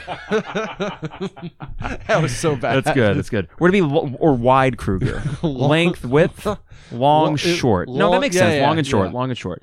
And then Bill Self, not to be confused with Um, um, what's the opposite of self? dollar you. Man, you know what I forgot to bring down here? Last thing was we got a game for Christmas called Pundemonium or Punderdome. Punderdome. You draw two cards and you try to make a pun. Is it like Thunderdome? But it's like it's just named after yeah, Thunderdome, but okay. you draw two cards and you try to make a pun. So let me give you an example. oh, draw two cards as okay. So you So a pun or a joke with it, Yeah, right? yeah. So we drew two cards. One of them was poetry Hmm. and uh, bathroom. Ba- oof, okay. Uh, poetry and bathroom. Yeah. Huh, so would that be something like um, uh, what you know? I hope there's plenty of tissues in the bathroom for when I have a haiku, but like hachu. Yeah, but here's what someone said. Haiku. All Okay. right, okay, so that's fun. Or the one that I came up with is "Leaves of Ass" by Walt. Wait, okay, okay, Men. okay, okay. Uh, ooh, I, I don't know any poets. Oh God. Um, I said my favorite compendium of American poetry was Leaves of Ass by Walt Blankman. yes. So Oh, wait, wait. uh, another another example would Oh, be EB wipe. Wow. okay. EB wipe is good. EB wipe I'm is proud good. of myself so, for that one. So we have like a minute to decide. So Yeah. it's like um I I was going through my mind Dr. Seuss, Shel Silverstein, and then eventually kind of work your way around. I thought Walt Whitman. Oh, Walt. Whitman. and then I came up with the second component, Yeah. Leaves of Grass. Oh, okay. so I'm trying to think. here. I forgot to bring the game down. So maybe we just each pick a word, and we need to come up with a pun with those two words. Oh boy. Okay. Okay. Uh, hmm. Uh, uh, shoes. Pizza. Okay. Uh, All right. Pizza and shoes. Pun. and shoes. Okay. Okay. okay. Uh, wait. you- Don't don't say yours because you probably have yours way before I have mine. Oh, I'll give you one more that we did. Okay. Okay. We had uh, pizza. No, no, no, no. Ordering food and internet, which is already kind of similar, right? Yeah. But I said you'll have to check your i pizza address. Da, da, da, Okay, yeah, right. You did it. Okay, so pizza and shoes. Pizza is that and right? shoes. Yeah. Okay. Um. uh, It's a tough game. it is. So usually you have a minute to think of it. okay. Well, which I know is I'm- I'm compelling. get- I know it's been over a minute now, but I'm going to start the. I know this is compelling podcasting right here. There, This is Harry's last show, though, so we are indulging ourselves. That's me opening up. Okay. Go. We have a minute. Okay. A minute to go. Pizza. And shoes. shoes, okay. Pizza and shoes. Okay. Hmm. this minute is going to be great. Okay, I got I got one in my Okay, head. you got one. Okay. Okay. Um, as the listener is driving, as as Harry's thinking about this, I will remind people that this is brought to you by DP Dough. Not pizza, but calzones. yes. Delicious calzones with any topping you want. Order online at DP Dough for all the best deals and prices. 20, 30 seconds left for Harry here. Also brought to you by State Farm agent Brian Hansen for all your auto, home, life, and business insurance needs. Online at brianismyguy.com. And Fourth and Kirby for all your vintage inspired Illini apparel. Visit them online at Fourth and Kirby or Fourth and Kirby, fourthandkirby.com, excuse me, or at the Illini Union Bookstore. God. That's it for the sponsors as Harry I is trying to think, think of of pizza. anything. No God. kidding. Yeah, this is tough. Oh God. Uh, maybe when you say yours, I'll be able to get mine because I have four seconds. Um, I have two. Okay. Go, Okay. Go ahead and say your first one. See, the problem with pizza when it's really hot is that the cheese is really shoestringy. Oh my. Oh wait, the cheese is shoestringy. I, too oh, stringy. Shoe stringy. okay. Or the other one would have been, hey, if you want to make sure that you got the right toppings, be sure to open the Reeboks. Ah, okay. See? Reeboks. Okay. Uh, hmm. So I went with shoe Ah. brands or shoestring. See, mine. The So here's the here's the trick, right? Is you think of okay, shoe parts. So string, Converse. No. Uh, or you think tongue, of heel, toe, heel, sole. Yeah, sole, and then cheese or stuffed crust or sausage It's or tough, right? pepperoni. That is tough. My I am disappointed in myself not being able to come up with one because I am supposed to be the pun person. What's going to happen is you're going to leave. I'm gonna We're gonna we're gonna publish this, and then it's going to come to your mind, and then it will forever be Ah, out there in the ether. yes. In the no, I thought I was gonna make a pun out of that. I can't. So, what are your parting words to Illini fans Um, as, as kinda- a player from back in the day, as a media personality? Um, I don't really have much to say as a player that I haven't already said over the last couple of years. Um, I guess it would just be, you know, it's it's kind of similar to what um Brightweiser said in the first podcast for the uh, for the 200 level is um, you know, expect more. You know, if you're a fan and and you've seen this season, I'd say be encouraged with what you saw at moments, but don't take this and say that this is what you want from now on. Don't say you'll be satisfied with a six and seven year moving forward. Um, and that makes us sound entitled, but you know what? No, I mean, don't be satisfied with a six and seven year. Don't be sa- no matter how you get there. You know, be be um be be a fan base that wants to compete for the uh for the odd division title once every five years. That's not that much to ask for. There's seven teams in the Big Ten West. It let you know it's not crazy to say once every five years each team like maybe Wisconsin, Iowa, Wisconsin, Iowa, um, Illinois, or Wisconsin, Nebraska, Wisconsin, Iowa, Nebraska, Illinois. Why not? You know, to be in there once every five years with other schools that you have shown you've been able to compete with. Um, that's for the team. You know, I, I, know they can do it. I know those guys have worked their ass off this year, and I, I know what they go through every single day. So they're going to be working their ass off. And just as a fan, you know, with what you saw this year, be encouraged, but don't look at this and say, "This is all I need from now on." And I, I guess that that's what I'll say for uh, for football fans, or you know, for people out there listening to what I've had to say as far as football. Uh, for basketball, um, go shoot the ball and make sure it gets into the hoop. if it doesn't get into the hoop, you're not going to win as many times. Yes, words to live by for sure. but you know, I think the mantra from the outset. You mentioned Brightweiser. He said this: expect more. Yeah, And that I think is one thing I want to try to reinforce is that this is not negative negativity or cynicism for the sake of being negative or cynical. You know me, I know you. We know Trevor, Hans D, Mister. He's actually Mister Optimistic. yeah, Lon, Derek, Jeremy, Austin. I, I don't think there's a cynical bone in anyone's bodies, but unfortunately, with the decade that was, yeah. you're naturally going to come off sounding like that. I might come off like that a little bit more than others. I'll watch my tone. Actually, no, I won't. Who am I kidding? I'm gonna watch my tone. Uh, but it, it is a big loss, I think, for Illini fans that they won't get to hear Harry Black get to share, at least regularly. At least Yeah, regularly. I'll, I'll be back. I mean, I've already said if next year is what we hope it is, then we should be, um, what will we be? Six and two? Go no no like eight and two going into if, if the Ohio State game. into the Ohio State game. If we're eight and two, seven and three going into the Ohio State game, in? I'll be here. okay. Yeah. All right. Well, then we will count on that. It- it is Along with college game day and Kirk Herbstreit. If Hey. how would we not get college game? You know what would happen? We'll be seven and three, and Ohio State will be like five and five. Really? the one year where it'll be just like 2011 And where they still beat us. yeah Yeah, that no would I'm, be a I'm not saying that they'll be bad because they're, they have any signs of being bad No, I get it. yeah. but if they had been any other year aside from the Luke Fickell year we would have gotten game day that that striped the stadium game Yes, six and zero Illinois, and if they had just done their job as Ohio State used to do, be 6 and 0 Ohio State ugh, is that that much imagine in an alternate universe there's the Ohio State fan saying why can't we just have a bad year once every 15 years is that so much to ask for I want to be humbled. Well, man. yeah, come on. Give me a three and nine year. I don't want to make a bowl game. we are, we've been just these expectations of making the playoff, and then we do. Ugh. well, we will be in touch. Obviously, you and I and Trevor through the text thread, and then we'll see if we can't get you on speakerphone interview. Yeah, yeah, We'll work on Skype. very well done. Because as, as time goes on, that is going to become a new component of the show. Is more regular interviews via Skype. We're going to try to coordinate that as well. But uh, for Wait, this uh, run, wait, it, uh, I, am going to say it, and it's awful. Okay. I'm going to say. Uh, Is this a pizza and shoe bad. thing? Yeah. It's, Oh, it's- It, it doesn't sound like it at all, but okay, it's let's hear it.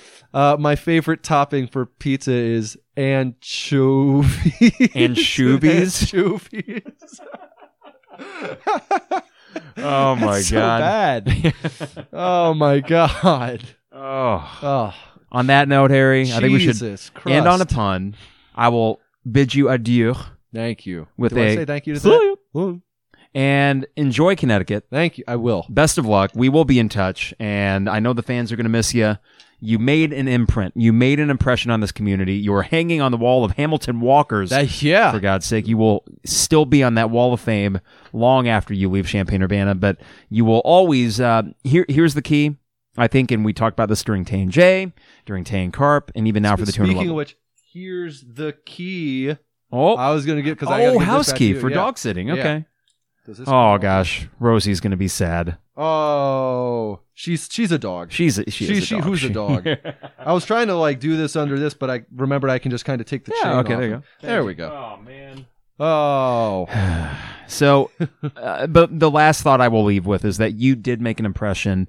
People will remember you, and and for us, dating back to the radio show, and even now for the 200 level or anything else that we do, it really is just someday in a bar somewhere, or as a couple guys are having happy hour, and they just say, "Hey, do you remember?"